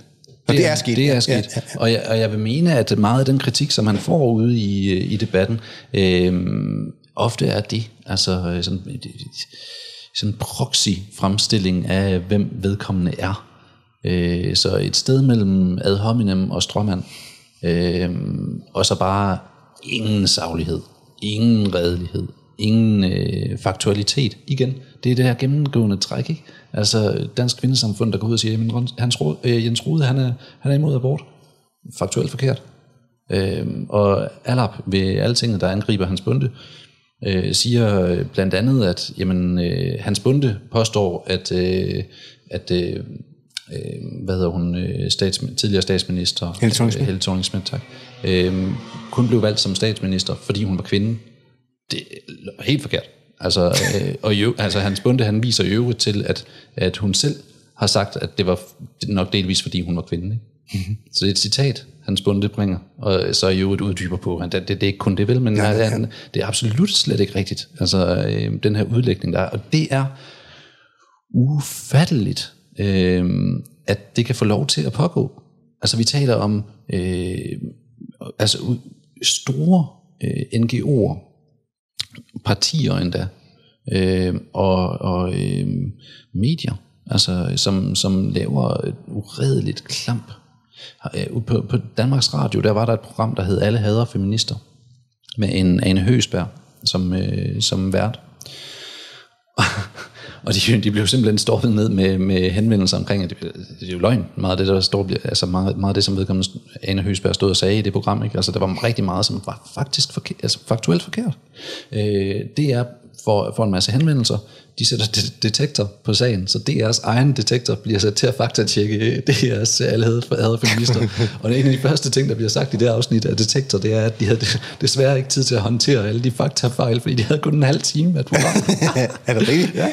øh, og så bliver det ellers bare, jeg tror det var otte forskellige ting, som de trækker frem, som, øh, som okay. de så uddyber på, øh, og hvor, man, hvor jeg tænkte, jamen, jøsses, altså at det er vil lægge navn til det her, og at der er jo også en redaktør, der har begået det her. Altså en ting er, hvis, hvis Anne Høsberg, hun er gået galt i, i skoven, ikke? jeg har også talt med hende om det, øh, eller skrevet, jeg har skrevet, skrevet, skrevet om hende på Facebook, og så tagget hende, øh, sådan som jeg gør det. Øh, og Øh, en ting er, at hun, går- hun går galt i skoven, fair nok. Det kan jeg, altså, ikke noget problem. Alle mennesker kan jo tage fejl. Ja. Jeg synes, det er det, det ja. Der er ikke noget der. Nej. Øh, men der er en redaktør, som så har været andet led, som har været inde og godkendt den her. Og den redaktør er så med i det her detektorprogram. Øh, og får forelagt det her, og sidder simpelthen bare og nærmest benægter det hele. Næsten det hele. Altså hun, der, hun tager lige, øh, der er lige hister her, hvor hun siger, ah okay, den her, den var, den var ikke lige så god. Der skulle vi nok have fundet en anden rapport til at bevise øh, det, vi siger. Hvor man, altså, øh, hvor man tænker, det her, det er journalistisk uredelighed. Det er journalistisk uredelighed. Og den pågældende redaktør var selvfølgelig også øh, feminist. Så øhm, altså, det, det er Hvordan vurderer, hvordan, men hvordan vurderer man, om folk er feminister? Altså, hvad, hvad, Hun sagde det. Når hun sagde det selv, okay, ja. ja. Så, øhm, og i øvrigt så var Detectors journalist, som interviewede den, øh, også feminist, og øh, sagde det også. Så det, det, det er sådan lidt en... Øh, Tror du, der er en smule af, du ved... Øh, ko- kognitiv dissonans. Åh oh ja, det er den ene side af det, men tror du, der er en lille smule af sådan noget, øh, du ved, øh, man synger sammen med dem, man øh, omgiver sig med. Ved, det er som jeg, nu siger jeg ikke fodbold, men der er jo mange af mine venner, som lige pludselig sådan på magisk vis alle sammen holdt med det samme hold. Ja, ja. Sjovt, som det fungerer sådan. altså, ja, ja. forstår du, hvad jeg mener? At, Jo, øh, at, at, at man lidt bare siger, jamen det er jeg også. Øh, nogle, mange gør. Mm-hmm. Definitivt. Nok, øh, hvad angår feminisme, så tror jeg, at rigtig mange af de mænd, som siger, de er feminister, de, øh, de siger, at de er feminister. Ja, det er ikke en skid. Altså, det tror jeg virkelig ikke på. Og hvad er formålet så med at sige det? Øh, for eksempel sex. Det må du lige... øh, Der er, et, der er noget, der hedder woke fishing. Woke, woke fishing. Det kommer så bare cat, catfishing, og så bare, man, man, man udgiver sig for at være woke, sådan så man kan få noget på den dumme. Og det, det, det synes jeg er hysterisk morsomt. Altså, det er selvfølgelig brand ærgerligt, at folk ud- udgiver sig for at være noget, de ikke er, når de dater og alt det her bevares. Men hvis der er nogen, der skal woke, eller catfishes, wokefishes, som du vil, altså fuskes øh, på den måde, så synes jeg sgu, det skal være wokeism- wo- wokeister. Altså woke fishing, det synes jeg, det er en, en sjov øh, konsekvens af wokeismen i det her setting. Det, det, det må jo nærmest strække sig langt, at man kan overbevise sig selv om det, fordi at det er så stærk en drivkraft, altså sex, og at vil øh, have det, at man, kan, at man kan bilde sig selv ind og hoppe med på hele det tog, og hele på hele det der med, fordi lige pludselig er man omgivet Ja. i vid udstrækning af kvinder. og det, altså det, Altså forstår du, hvad jeg mener? At, øh, Ja, men det, det, altså, det er også mere, øh, der er så mange paradokser i det her. Det, det, det, det er en sjov lille en at pakke op, fordi øh, jeg har set og hørt fra rigtig mange kvinder, også feminister, som heller ikke stoler på feministmænd, fordi de tænker, der, der må sgu være noget uldent over det her, altså det, det, det, det kan være rigtigt. Altså, øh, og det, det er jo også lidt det, der er i det, ikke? Altså en, en, en, jeg betragter feminismen som en hadsideologi. Som, som, Hads? som den er udlagt i dag, er 2021, fra de toneangivende feminister, i særdeleshed øh, nogle af de, øh, de her feministiske NGO'er, så betragter jeg den som en ideologi og en hadsideologi. Med bundmisandrisk. Øh, det, det er så der, hvor jeg er henne, ikke? Øh, i forhold til det. Ikke alle feminister, ikke alle, og meget langt fra, men bare had mod hvem? Mænd? mænd. Mænd? Ja, hvide mænd i særdeleshed i øjeblikket, ikke? Men, men øh, det er så, hvad det er. Så når de her fyre, de så til siger, ja, jeg er bare så feministisk, jeg er woke, det kører bare, så vil jeg da også sidde og tænke, er du nu i virkeligheden det? Fordi altså, så, altså, det kan da ikke være rigtigt, øh, at man, man på den måde ligesom maler sig selv ind i et, et i, altså sætter sig selv i, et, i en klasse med et dårligt navn, for at holde det til MJ. Øhm, og det, jeg, jeg, jeg tror, øh, jeg kan godt forstå det. Jeg tror virkelig heller ikke på, at mange af de mænd, som er feminister, i virkeligheden er, øh, altså for det første er feminister under overfladen, og for det andet er 100% konsistente igennem øh, det, de siger, og det, så, det som ligesom ligger øh, under tanker og følelser. Det tror jeg sgu på. I, ikke i alles tilfælde. Selvfølgelig er der mange rigtige mandlige feminister, klart. Øh, ikke noget der. Men jeg tror, der er nok øh, woke fishers, eller woke fish, eller hvad man skal kalde dem derude, til at, at det er en ting. Jeg tror, du ret i. Og her kommer paradokset. Kvinder øh, gider det nok ikke, for det første. Øh, sådan noget leflen, hvor man ikke rigtig, øh, altså hvad er det her for en vattet fætter, øh, politisk korrekt. Øh, og så en, en feminist, altså øh, en feministmand, ej. Øh, jeg tror virkelig, at, at de har sværere ved at få noget. Hvorimod, lige snart, og det her det er noget, som nu skal jeg, ikke, øh, øh, nu skal jeg prøve at være sådan lidt elegant omkring, hvordan jeg formulerer det, men øh, lige så snart man siger sin mening og står på den, Ja. også selvom den er lidt politisk ukorrekt, det er meget bedre. Meget bedre. Altså jeg er bedre i forhold til, øh, sex, hvis ja. det er det, man Ja. vil. Og det vil de fleste. Det kan vi blive hurtigt begynde. Ja. Altså det virker altså, som om, det er sådan ret tæt på både luft og mad, som behov for de fleste mennesker. ja, det er faktisk ikke meget godt. Nej. Øhm, men altså, jeg synes, at... Øhm, Du overvejede, om mad var med i den lille. hvor, lang, hvor lang tid kan jeg holde der? øhm, nej, altså jeg, for mig så, jeg har oplevet rigtig, rigtig mange øhm, feministiske kvinder reagere meget positivt på mig, efter jeg har begyndt at øh, et, engagere mig, og to, øh, stå op for, hvad jeg synes, ja. Og sige det. Ja, ja. Øhm, også selvom at det er meget, meget modsatrettede synspunkter i forhold til, til øh, feminismen, sådan som jeg ser den. Men det, men det er vel også fordi, og det må man så nok heller ikke sige, men det er jo fordi, at det er øh, det at stå op for, hvad man mener er sandt, er øh, klassisk et øh, ret maskulint træk. Det kan være, at det er sådan, det er. Altså forstår du med, der, er- der, er- der er en øh, stærk maskulinitet forbundet mellem, med, mellem at stille sig op, sige sin sandhed, tro på, hvad man siger, og stå parat til at stå op for den og kæmpe for den, øh, faktisk er et ret. Og det gælder jo så selvfølgelig på både det. Jeg mener ikke, at, at kvinder kan også godt have maskuline traits. At det er et meget tiltrækkende trait mm. for de fleste af os, når mennesker tør stille sig frem. Og, det, det- og jeg tror det virkelig, og det, det opstiller jo det her paradoks, ikke? Altså, ja. lige snart man, man begår den fejl at gå med strømmen, fordi man tror, det er det, man skal gøre, sådan så man kan passe ind, så ja. bliver man til, passer man bare ind, så er man ikke sig selv længere. Nej. Det er det her med identitet over in- individ, ikke? Ja. Altså man, man bliver, det, det er næsten som en slags opløsning af, af sig selv, lige snart man lægger sine holdninger fra sig og hopper med på den politiske korrekthed og, og alt det her, i stedet for at sige, jamen, ved du hvad, Nasser Carter, han havde faktisk helt ret, da han bad nogen om at knemme ged. Altså, det skal man gøre en gang. imellem. Men nogle gange i livet, så skal man bede nogle folk om at knippe en ged. Man kan så. Med, altså, Ja, man kan det så, er, for, jeg, jeg, faktisk- jeg er fuldstændig 100% på dit hold. Jeg ved ikke, om det var den rigtige situation at sige det, ved jeg på den måde, altså om det var den rigtige, men, Aner ikke. men der er nogle mennesker, som nogle gange har brug for at få en besked på den måde. Ja, og jeg vil, jeg vil, så, øh, jeg vil så dog sige, man kan indtænke, og, øh, fordi det typisk er... Øh, altså man kan, man kan indtænke, at, at man, skal, man skal sørge for på, på, altså at pointere, at det ikke skal være den samme ged. De alle sammen skal på, altså det, det bliver også synd. Knip en ny ged. Ja. knip, knip forskellige gider af Hold op. Det er sådan. Nej, jeg, altså, jeg, jeg tror, at den der grænsesætning, den er vigtig øh, i livet. Altså, at man både kan sætte nogle grænser for sig selv, men at man også kan sige, jamen prøv at høre, når du står og fortæller mig, at jeg er privilegeret, fordi jeg er hvid mand, ikke bare tager du fejl. Du antager også en masse ting, som faktisk er negative personlige egenskaber. Ja. Hvis jeg er privilegeret, så er jeg ikke det, jeg er i dag, på grund af min indsats og mine evner og min merit. Jeg er det, fordi jeg har fået en forlomme. Øhm, og det kan jeg slet ikke være med på. Overhovedet ikke. Så kan man sige, at om jeg er ignorant omkring øh, undertrykkelse nogen andre steder i verden. Ja, jeg har også set undertrykkelse øh, mere til det, end, øh, end mange af de universitetsstuderende, vi har herhjemme. Ja, ja, ja. Jeg har gjort tjeneste ude i Afrika. Har du det? Ja. Ja, tre gange på Afrikas Horn. Wow. Så ja, altså, øh, der var særligt en oplevelse ude i Mombasa, hvor vi kommer kørende forbi en... Øh, Du været udstationeret i militæret der, simpelthen? Ja. ja. ja. Øhm, og vi var på et tidspunkt, der kommer kørende igennem Mombasa, kommer lidt, øh, lidt uden for tæt, tæt bebyggelse. Øh, Der er en losseplads, og på de her lossepladser, der bor der familier, hele familier, øh, som går og graver plastik øh, og, og sælger det for færre penge, end man kan leve af. Og fordi de har færre penge, end de kan leve af, så har de et problem med mad. Øhm, så øh, børn, som ikke får mad, de, man må finde på noget, fordi de, de larmer. Det er træls at høre på.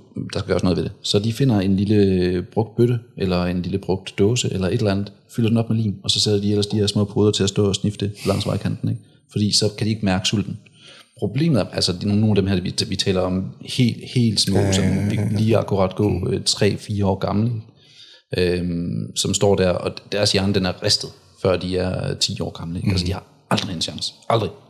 Øhm, og når du kommer fra den slags øhm, forfærdeligheder, og har set det, øh, og du så kommer til Campus Kua, for eksempel, Roskilde Uni- Universitetscenter, KU herude, eller et eller andet øh, andet sted, hvor folk har det fint, og høre om, hvor forfærdeligt det er øh, at være kvinde i Danmark. Traumatiseret de her. Det kan nok ske, at, at, øh, at individet står med nogle traumer, og mm. det skal vi have, virkelig være, være bedre til at have, have fokus på at tale om. Øhm, men som gruppe, der, der har danske kvinder det altså rigtig fint. Der er en gradsforskel, som er fuldstændig ude af kontrol. Ja. Fuldstændig. Og det, det, det er et, et overdrive af jamen bare identitetspolitik og de her grievance studies og det her. Nej, men vi har sådan en enhed, vi er en del af noget, noget større, vi os kvinder. Øh, og vi har været under, altså underlagt alt det her altid, og patriarkatet har, øh, vi har måttet slås for alting. Vi, altså jeg, jeg siger sgu da heller ikke, at, øh, at vi øh, tæskede tyskerne i 2. verdenskrig. Min farfar gjorde. ja. Jeg var her ikke. Nej. Altså, Nej. Øhm, og så det, det, det er også lidt en frækhed i virkeligheden, når de her... Øh, Så man tager, man tager tidligere generationers... Øh, man postulerer, at man har gjort noget, man ikke har gjort. ja. Man postulerer, at man har... Øh, altså, Man mærker smerten fra forrige generationer. Ja, og det, er ikke- det er jo ikke passende. Det er upassende. Ligesom det er upassende, at jeg skulle øh, internalisere en skyld for, at mm. de mennesker, som, som øh, undertrykte folk dengang, var, også var mænd. Kongen for eksempel, øh, adelen, øh, præsterne. Men mine forfædre, det var sgu stavnsbønder og fiskere. De havde det ikke fedt. Nej.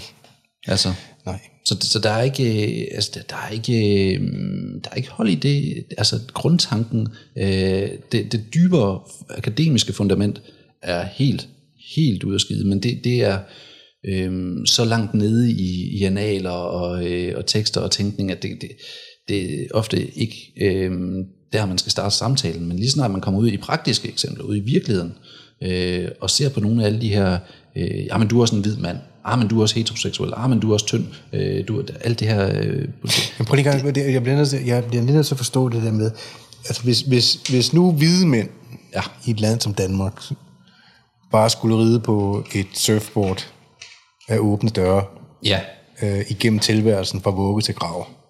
ja, Hvad er så, altså hvorfor er der så så mange, der ikke gør det? Altså hvorfor, jeg synes, jeg synes, der havde en gæst inde på et tidspunkt, som sagde, at 30% af mænd gik i graven uden at få et barn, for eksempel. Og det betyder jo så også, at de ikke har en livspartner, eller de ikke har så videre. Hvorfor er det, de ender, hvorfor er det, at, nu, kan jeg ikke huske tallet, var det 93%, du sagde, der var, der, eller 83%, der endte på der endte på gaden var mænd. Altså hvorfor er det så, at det ikke er alle mænd, der bare er, er, lang, altså, er helt vildt forfordelt i forhold til alle andre grupper i samfundet? der er jo, men det er typisk, Hvordan- Altså, hvordan forklarer man det? Ja, øh, og det, nu begynder, det, det, et- det, et- det er et spørgsmål, som er opstiller en indre konflikt, en selvmodsigelse. Dem er der mange af inden for det her tankehus. Øh, og derfor vil man også typisk se, at det er forskellige årsags, øh, altså kausaliteter, som man peger på for den slags ting. For eksempel så vil man stadigvæk påstå, nogen vil påstå stadigvæk, at jamen, patriarkatet findes, så der er nogle mænd, som er undertrykt af det også, uden at det nødvendigvis er nærmere defineret, øh, hvad det er, og, eller hvorfor, eller hvordan. Men, men patriarkatet er der, og mænd, de slås ikke imod patriarkatet, så derfor er de medskyldige. Så nogle mænd er også ofre for andre mænd, så stadigvæk mænd, mænd.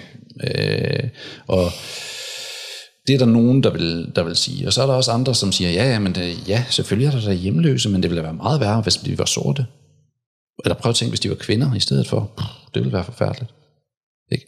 Og, og uanset, så kommer der en eller anden... Øh, det, jo, jo mere man begynder at adressere de her selvmodsigelser, Det er lidt det samme. Det er noget, det er noget af det, jeg har spekuleret på, som jeg håber, du måske kunne hjælpe med, at- med at forstå.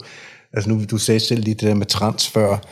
Ja. Hvis køn ikke eksisterer, eller hvis køn er ligegyldigt, eller hvis køn er... Altså, det er som om, man ikke kan blive enig med sig selv om, om det ikke betyder noget, eller om det betyder noget. ja, Og, og hvis køn ikke betyder noget, men kønsidentitet betyder noget, altså man skal antage en anden, og jeg, jeg, jeg vil sige med det samme, og det har jeg sagt mange gange også i den her podcast tidligere, hvis man er født med en uoverensstemmelse indeni i forhold til at være født jeg kan næsten ikke forestille mig noget værre, end at være fanget i et fængsel, altså en biologi, mm. som man ikke føler, man er hjemme i. Det må, ja. De mennesker skal vi gøre alt, hvad vi kan for at hjælpe på Ja. ja. den måde, der, der, der hjælper dem allerbedst. ja, det er umoralsk andet, det er Ja, uetisk ja, andet. ja. Øhm, men hvis nu køn ikke eksisterer, hvorfor skal man så tage kønshormoner? Forstår du? Og hvis kønshormoner ikke har nogen... Altså hvis, hvis biologien ikke siger noget omkring det ene eller det andet, hvorfor forandrer det så et menneskes mm. både, både fysiologi og øh, øh, også psykologi? Altså, ja. dem jeg har talt om, som tager testosteron, øh, og som også tager øh, høje mængder testosteron, fordi de er bodybuilder eller noget af den stil, ja. Fortæller jo også om psykologiske forandringer, når de skruer op for de doser af de forskellige stoffer, som de tager. Mm. Ikke nødvendigvis bare aggression eller noget, men også alt muligt andet, der, der følger med ja. i adfærdsændring. Ja. Hvis ikke den adfærdsændring, altså den adfærdsændring, hvis den sker på baggrund af bare et altså simpelt hormon, ja. injiceret i kroppen, ja. så må der vel for fanden også være forskel. Altså, forstår du, hvad jeg mener? Ja, ja. At, at, at, hvad er så sandt? Er, ja. er, er der ikke noget køn, eller er der noget køn? Øh, og hvis ikke der er noget køn, hvorfor skal man så skifte køn? Og hvis, ikke, hvis der er et køn, så må det vel også influere på, at det ikke bare er alting er socialisering. Altså, jeg, jeg, jeg, det, jeg spørger, fordi der er så mange spørgsmål i det der, hvor jeg bare synes, at det, alting stikker i øh, sådan forskellige retninger, eller modsiger hinanden. Ja, og det, der er eller hvad? ekstremt, der er nogle af de her, så, øh, i, i øh, intersektionel, øh, der er noget, der hedder intersektionalitet, som er den her tænkning omkring, øh, at, at der er sådan et overlap i sådan et grid mellem, så har man nogle forskellige parametre, for eksempel mand, kvinde, øh, heteroseksuel, øh, homoseksuel, øh, og, og hvad har vi ellers, tyk, tynd, øh, og, og alle de her, og, de, og hudfarve selvfølgelig, og de vil så overlappe og skabe et grid, altså en matrice af identiteter, som mennesker så skal ind i. Øh, og der ser man virkelig også mange selvmodsigelser. Det er også en del af det her woke øh, tankegods. Der ser man også rigtig mange, det gør man hele vejen rundt i det her, øh, det her woke noget. Der, der er, så har man sådan et Excel-ark af hvad, eller hvad? Du, du det, er... det er næsten ligesom en, nej, det, det er mere som, se, se det som en Rubiks kube, hvor du har forskellige lag, som ligesom intersektionaliserer sig, vil man kunne sige, jamen, hvis du er øh, på den her parameter, der er du, lad os sige, mand, så på den her parameter, der er du hvid, så på den her parameter, der er du heteroseksuel, så på den her parameter, der er du øh, tynd, og når du så har de lagt, dem lagt sammen, så er du undertrykker. Øh, og så er der en anden en, der kan man, hvis man er en tyk sort kvinde, øh, som også er jo, øh, homoseksuel, så er man undertrykt. Per default. Det er identiteten, ikke? Uanset du sidder på toppen i en eller anden øh, medievirksomhed, så er du undertrykt. Det er din identitet, det er den, du er. Eller den gruppe, du er en del af. Okay. Og det er øh, igen den her opløsning af individet. Ikke? Øh, men der er rigtig mange selvmodsigelser i, i det her tankegods, og, og i særdeleshed i intersektionaliteten, øh, som jeg så også har kaldt intersektionalisme, fordi at man har, man har øh, trukket det ud til at være et helt verdenssyn, altså en filosofi, plus koblet det med et moralsk imperativ. Den her undertrykkelse er forkert, øh, og det må vi gøre noget ved. Så bliver det tennisme, ikke? eller en, en øh, ideologi. Og øh, inden for alt det her, jamen der kan man sige, alle de her øh, selvmodsigelser og paradoxer, som er, jeg elsker at grave, frem, øh, grave dem frem, fordi de er så gode at smide i hovedet på folk i en debat. Ikke? Øh, så her den, den anden dag, øh, ej, den anden måned, der, øh, der trak jeg også en frem omkring, jeg kan ikke engang huske konteksten, øh, men det var noget med kønsdebat, øh, som så kom til at handle om et andet øh, øh, små øh, kontroversielt emne, islam, øh, og i den her ark af en historie, som jeg sidder og debatterer, så tænker jeg, nu, nu trækker jeg sgu øh, et eksempel frem øh, til den her kønsdebat, som så godt nok handlede om islam, men det var sådan mere et tilfælde i virkeligheden. Ikke? Mm-hmm. Men fordi der er den her intersektionelle øh, opbygning, så kan man gå ind og finde et, et, et, et, et scenarie, hvor det falder fra hinanden, hele det her tankegods. Det jeg trækker frem, det var altanpigerne. Tragisk ting. Øh, piger, som bliver set som øh, nogen, som krænker øh, familiens eller klanens ære, øh, dem slår man ihjel. Altanpigerne, hvad kan vi? Man smider dem ud over altaner. Så hvis de øh, ikke gider at gå med, ah, okay. med, med tørklæde, eller hvis de øh, har sex før ægteskab, eller sådan nogle ting, så, øh, så smider man dem ud af altan, altanpiger. Så mor. Mor.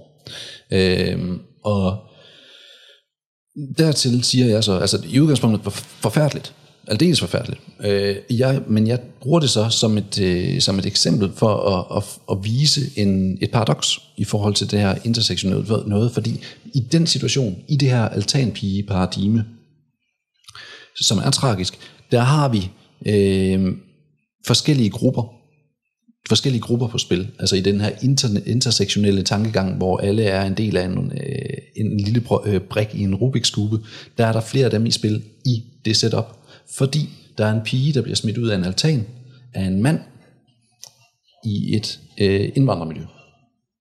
typisk. Altså, det er i hvert fald islam, det Ja, drejer sig om det selvfølgelig. Ja, ja, ja. Øhm, og det er ikke, fordi jeg er ude med riven efter islam i den kontekst. Nej, nej, der, jeg jeg. Ja, ja. Men øh, jeg, jeg tager så det her frem og siger, jamen, hvorfor? Øh, altså, det her, det må samfundet jo gå ind og, og gøre noget ved. Altså, det er et mor for pokker. Vi kan jo ikke have, at, øh, at piger bliver smidt ud af altaner. Og den undertrykte i den arkane historie er selvfølgelig pigen, der bliver smidt ud. Men problemet bliver, lige så snart samfundet, det vil sige den hvide mand, begynder at gøre noget ved det, så undertrykker det jo manden, som jo er en minoritetsmand, som gør det på baggrund af islam. Så nu bliver det nu er der et, et, et modsætningsforhold i det her, hvis man kommer fra den intersektionelle øh, tilgang, i at jamen, i udgangspunktet, så er det jo også forkert, hvis samfundet det intervenerer. Hold nu kæft. Det er der ikke nogen, der kan mene. Det er, det du sætter sgu folk på spil. Du vil blive overrasket over, hvor mange folk, der bliver, øh, bliver sat på, øh, bliver, får, det, får en opgave ud af at, at, stå og skrabe sig i hovedet over den. Hvis de kommer hvad fanden er fra det? Med, hvad, hvad, hvad, hvad, altså, der er- vi vil for fanden lige for loven, uanset hvad fanden er minoritet, eller øh, vi... Øh, Nej, nej, nej, nej, nej. Ikke øh, hvis du er, øh, hvis du er, altså jo, det mener jeg jo. Ja, ja, det er jeg med på, ja. Øh, Men hvis du kommer fra det, øh, det her tankegods, wokisme tankegodset, så er det lige pludselig noget helt andet. Så er der forskel på de her grupper, og der skal være særhensyn. Men var det, det, er, det samme, er det samme form for særhensyn, vi oplevede Ja. øh, i sommer ved øh, de der riots, der var i øh, USA, hvor en stor del, altså hvor man kan sige, en stor del af, af demokraterne derovre ligesom bare holdt hånden henover og sagde, det er helt fint, de smadrer for 100 milliarder dollars øh, bygninger og forretninger og, og så videre, fordi, altså med hele det der med George Floyd, øh, ja. det show, der kørte derovre, ikke? Øh, jeg, jeg skal ikke gøre mig til, til dommer omkring. Øh, øh, øh, det er jo svært at vurdere, øh, hvad fanden der er op og ned i den sag. Mm. Øh, hvis han har slået ham ihjel, så skal han selvfølgelig i spil for livet. Hvis man finder ud af noget andet, så må man jo finde ud af noget andet i et retssystem. Det skal, den, den del vil jeg slet ikke ind på. Mm. Men der er, noget, der er noget for mig, der er virkelig mærkeligt i, at man bare lader sådanne massive grupper af mennesker, og jeg er godt klar over, at en stor del af de øh, demonstrationer, der var der, selvfølgelig var fredelige, fordi det er almindelige mennesker, ja. som du og jeg, der går på gaden og siger, okay, har, måske er der et problem her, mm. kan vi ikke lige få øh, jer til at adressere det og kigge på, kigge på det. Men der er stadigvæk en tilsvarende stor nok gruppe, som laver ballade og laver for 100 milliarder dollars øh, øh, altså destruktioner og nedrivninger og i månedsvis øh, belejrer bygninger og kaster molotov-cocktails osv.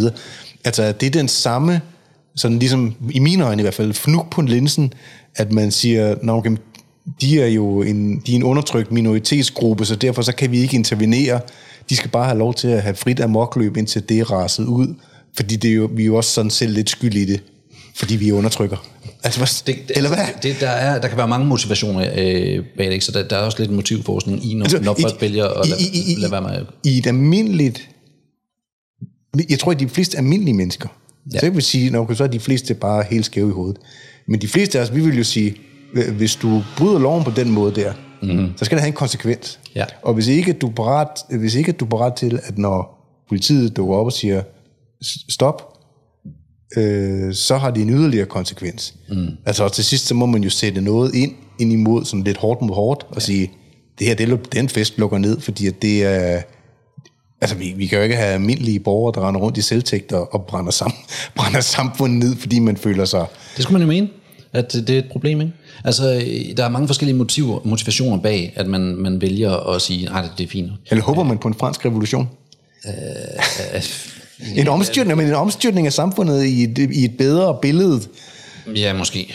Øh, og måske der også er, altså der er mange forskellige ting, men jeg vil, for at fokusere på, på hvad en, en intersektionalist vil sige, Ja. så vil det nok, øh, uden at, at lægge dem alle sammen på én gang øh, ord i munden, så tror jeg, at man vil være hen i retning af, ja, men de er jo undertrykt, så man er jo nødt til at have forskellige artighed i forhold til, øh, hvordan man vil respondere på det her, øh, og, og hvordan loven vil, skal gælde, øh, alt efter hvad for en gruppe man er. Så, og, og der er et kæmpe, altså den her case med øh, BLM og QAnon i særdeleshed, er super, super interessant. Øh, jeg mener, at øh, ah, det, det, jeg, ved, jeg ved næsten ikke engang, om, jeg- om vi skal til at travle den op. Jo, lad os gøre det, vi har tid. øh, øh, jeg mener, at Trump blev forudsat af øh, woke og BLM og alt det, i særdeleshed woke. Det vil sige, da woke begyndte at vokse, og den her politiske korrekthed, den begyndte at være en ting, så cementerede det øh, Trumps magt øh, som en, en modpol til det. Jeg har hørt ikke så få øh, amerikanere sige, ja, jeg kan nok aldrig stemme på republikanere før, og jeg synes, at Trump, han, han er godt nok lidt nar. Øh, jeg er ikke så meget for hans politik, men øh, han vil sige nej tak til woke. Ja. Så det var nok. Ja. Så stemte de, altså, du, du er helt tilbage i 2016? Ja, ja, jeg var over, i- jeg var i USA i 16. Nå, okay. øh, i Kalifornien. Ja. Og, øh, og dykkede en masse og snakkede med en masse folk, og øh, meget omkring valget selvfølgelig, fordi det var et cirkus. Ja, ja, ja. Og øh, der var mange af dem, som var, altså de som stemte Trump, det overraskede mig jo faktisk ret ofte, mm. fordi at de var, det var jo ikke sådan nogle, de stod altså ikke med vikingehorn på hovedet og sådan noget. Jeg havde ikke luret, at de var republikanere. Nej. Øh, eller en sige, at de var for Trump. Vi sad bare, altså, det var typisk sådan noget med bare at sidde og drikke en bajer. Og så, Nå, men hvad så, hvordan går det? Øh, Jamen, det går da meget godt. Så skal vi snakke politik. Så sådan lidt, nej, det synes jeg sgu ikke, vi skal. men så, altså, folk åbner jo op, ikke? Og det samme med demokrater derovre. Altså, jeg har talt med en masse forskellige mennesker, fordi det, det er spændende i USA. Mhm. Men, men øh, fællestegnet for mange af dem, som jeg talte med, der, der støttede Trump, det var, at, de, at det overraskede mig. Ja, det, det var samme med, var jeg ikke i USA lige det år der, men jeg, det, jeg havde flere venner, der rejste øh, over flere stater på et tidspunkt, hvor de sagde, jamen alle de mødte, Mm. altså nærmest uden undtagelse, på restauranter, tjenere, øh, folk, der stod i kiosker, folk, for de spurgte også, du ved, interesseret der lige i 2016 hen over sommeren der, Ja, øh, jamen alle sagde, ja, jamen stemmer på Trump. ja. Og de troede, hverken, de troede ikke deres øjne og øre, egne øjne, fordi man kom fra den danske presse og så videre, ikke også, hvor, hvor øh, eller den internationale presse, hvor han jo blev demoniseret fra det øjeblik, at han meldte ud, at han ville stille op Ja. af en eller anden grund. Ja, Ja. Men, men altså, og- og mange af dem, som jeg har talt med, det var, det var simpelthen fordi, de havde et problem med politisk korrekthed, og, Ja. og uden nødvendigvis altid at, at være sådan voldsomt specifikke og nede i, i materien omkring det, jamen så var det bare sådan, nej, det er blevet lidt for meget det der øh, politisk korrekthed, og det er for meget. Det ser vi vel også herhjemme, og vi ser det vel ja. også i Europa. Ja. Altså mange af, de, mange af de politiske bevægelser, som ligesom siger, kan en spade for en spade, Ja, dem er der flere og flere mennesker, der begynder at reagere på at sige, nå okay, måske er de slet ikke så farlige. ja, Øh, og de siger jo sådan set det, jeg mener. ja. Og, og måske, øh, altså det som, det som venstrefløjen nok har, har øh, en af de ting, som, som venstrefløjen har levet på ret længe, det er demonisering af højrefløjen. Ja, Øh, og folk har jo troet på det. Folk, man har jo tænkt, øh, ah, nu skal man også passe på, hvad man siger, for det er så længe er det heller ikke siden, at DF de fyldte 25 procent af billedet. Mm. Men, men er DF, er de, er de højrefløjen?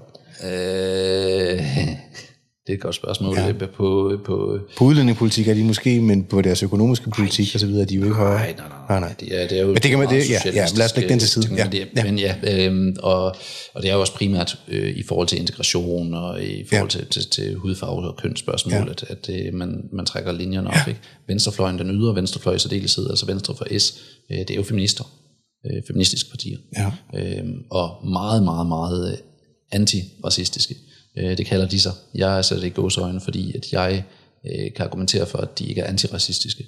De er racistiske. Og øh, det, som er sket, det er, at de har altså de her strømninger, wokeisme, feminisme, øh, intersektionalisme, alle de her, øh, hele det her nye woke tankegods, det har fået så meget magt, at det er blevet tydeligt gjort. Altså, det, der, det, den største svaghed for feminismen nu, det er, at de har så meget magt, at det bliver tydeligt for folk. Og lige pludselig så ser de det for, hvad det er. Altså feminismen, sexisme, øh, critical race theory, racisme. Øh, I tilfældet, øh, øh, hvad skal man trække frem næsten, LGBT og transbevægelsen, alt det her med, med, med seksualitet, jamen det er, det er voldsomt øh, fobisk, bare øh, måske heterofobisk i stedet for Heterofobisk. Ja. Ikke? Altså der, der er nogle, nogle iboende øh, paradoxer i de her tankegods, som er dybt problematiske, og mange er begyndt at kunne se det. Øhm, og dermed, jamen så ikke bare, så ikke bare ser de andre ikke helt så slemme ud længere, men det narrativ, som var sat op omkring dem, falder også til jorden, fordi den troværdighed, det er bygget på, er væk. ja. Så lige snart, øh, SF eller Enhedslisten, eller hvem, hvem det nu måtte være, for eksempel, har, har stået sådan lidt og peget lidt i retning af, at jamen, ah, dem der over på højrefløjen, det er sådan lidt nogle, øh, den er ikke helt god. Øh, der er sådan lidt racisme over det der, er der ikke det? Altså, øh, uden nødvendigvis at udpensle det altid, men der, der har været sådan lidt spil på den, ikke? Lige, lige pludselig, så hele det narrativ omkring øh, højrefløjen som, som racister, det falder jo til jorden sammen med enhedslisten og SF's øh, troværdighed. Fordi lige pludselig, så kan man jo godt se, at den der kejser inde har ikke en travl på kroppen. Ja. Hvor lang tid tror, hvor langt, hvor langt tror du, vi er fra? Altså vi ser, jeg synes at, øh, i hvert fald, jeg følger, jeg har fulgt ret meget med i situationen i USA. Altså fordi jeg synes, at USA bare er et, øh, jeg har altid synes, det er et fantastisk land, en fantastisk kultur, og øh, altså sådan isoleret set, det der med, at man har skabt en nation, en nation ud af det blå. Altså det er ikke som de europæiske, der er vokset ud igennem årtusinder, men mm. man har ligesom startet fra scratch. Øh, vi ser jo nogle af de der, nogle af de ting ligesom være i opløsning i øjeblikket, hvor almindelige mennesker begynder at hive deres, folk, deres børn ud af skoler, ja. begynder at flytte stater, ja. øh, og så videre. Altså simpelthen tage et aktivt valg, et fravalg imod at være med til at supportere op omkring den bølge. Hvor lang tid er vi fra det herhjemme, altså før en 10 falder for folk, hvor at, øh, at øh, vi er ikke så langt fra det, som man skulle tro. Det tror du ikke? Det går voldsomt hurtigt, ja. øh, og der er sket ekstremt meget. Og man skal også se på de her, det her med forandringsledelse, det skal ses på lidt som en slags eksponentiel funktion. Ja. Det går meget, meget, meget, meget, meget langsomt i starten. Øh, jeg har talt med manderettighedsaktivister, som har kæmpet for øh, retfærdighed i, øh, i forhold til, til øh, samværsspørgsmål, samværschikane og den slags ting i nu familieretshuset, førhen statsamtet, øh, og sådan noget som hjælp til, til partnervoldsramte og, og mange andre ting. Et fokus på, på, øh, på, på skolerne og et opgør med relativisme for eksempel. Alle de her ting, som vi, som vi taler om. Øh, jeg har talt med folk, som har, været, har, har kæmpet med det her i årtier. Jeg har talt med folk, som har ventet på, på i år, i årtier. I år, ja. Altså på den, for, den fornemmelse, der er i tiden i år. Ja, det, ja, der begynder at være nogle ting, som er i bevægelse nu, som aldrig nogensinde har været i bevægelse før. Ja, ja. Øh, feminismens urørlighed, den er væk. Øh, feminismen og ligestilling er ikke længere, det er ikke det samme længere i folks bevidsthed. Nej. Lige pludselig, så kan man godt se, at sådan som radikale venstre, feminister, det er ikke ligestilling, de er ude på enhedslisten. De arbejder ikke, øh, altså det er ikke ligestilling, der kommer ud af det her, det her tankegods, øh, som man, man stille og roligt ligger og absorberer med det feministiske. Og man ser jo også, at jamen, Kvinfos egen undersøgelse af SF for nylig afslørede, at jamen, 25% af mænd i SF de rapporterer, at de bliver øh, diskrimineret på grund af deres køn. det, det er jo fuldstændig det er jo vildt. Og samtidig, samtidig med der, det... Så, lavede de ikke også en uh, radikal venstre, eller det er bare noget, jeg har drømt jo, om? Jo, det gjorde nemlig okay, så. Ja, okay. Og øh, altså, det, det, er heller ikke nogen gode undersøgelser, dem de har fået skruet sammen, der var en metode med. Nej, okay. Det skal jeg også til at snakke lidt mere om på et tidspunkt, snart snart. Men øh, altså, det er jo så en ting, det er bare det politiske, ikke? Så kommer der hele det her bagland, som har ligget og været Guden må vide, hvor stor øh, den feministiske industri er. Men hvis vi bare ser på, på NGO'erne, Kvinfo, Sex og Samfund, øh, Everyday Sexism Project, og alle de her øh, grupper, som fylder vanvittigt meget i mediebilledet i øjeblikket, og diskursen, mm. debatten, jamen de fremstår heller ikke længere som nogen, som bare kæmper en, en retfærdig øh, ligestillingskamp de fremstår efterhånden mere som kønskrigere, som ikke har skyggen af sans for, hvor mænds position er henne i det her. De kan ikke se mænds øh, position. De kan kun se manden som en undertrykker, fordi de, de har fokus på, det er kvinden, og de ulemper, som hun har i livet, som så i øvrigt tilskrives mænd, eller patriarkatet. Ikke? Og den problemstilling, den er, altså hvis ikke man har to, hvis ikke man har sans for to forskellige parter og ligestille, så kan man jo ikke ligestille. Så kan man kun kønskrige ensidigt. Og det er begyndt at virkelig at komme ud i overtonerne, og den her infaktualitet, og øh, der er meget misandri, der flyder ud også. Altså sådan noget som øh, Dansk Kvindesamfunds modarbejdende af danske, danske mænds øh, ret til at blive hjulpet hvis, af systemet, øh, hvis, hvis de bliver udsat for partnervold. Det, det er jo sådan noget virkelig, virkelig skidt noget. Ikke? Hvordan bliver mænd udsat for partnervold? Altså slået, er det det, du siger? Eller det hvad, sker, eller? ja, det er jo mange forskellige slags partnervold, der, der, okay. der foregår. Ikke? Altså, der var en en undersøgelse med et estimat på 38.000 kvinder, øh, kvindelige partnervoldsoffere i Danmark som kom frem, øh, det, og det var et estimat i en, i en øh, 38.000 per, øh, per år. per år. Mm. Og det var, ja, ja, det var et meget, meget højt tal, og det beror på øh, et ekstrapoleret tal, så man har taget en lille smule gruppe, af, øh, gruppe respondenter, og så har man sagt, jamen hvis vi ganger det her tal op med hele befolkningen, så er det 38.000. Nå, okay, ja. Og forskerne bag, de sagde også, at det er meget, meget, meget usikkert, og de har jo også været ude og, og ærge sig over offentligt, at, øh, at det tal det er blevet misbrugt på den måde til overskrifterne, blandt andet af de feministiske NGO'er. Ja, okay. øh, men den, øh, det stykke arbejde viste ud over et estimat på 38.000 kvindelige partnervoldsoffre også 19.000 mandlige. Så ja, der er en slagside der, ikke? 38.000 versus 19.000.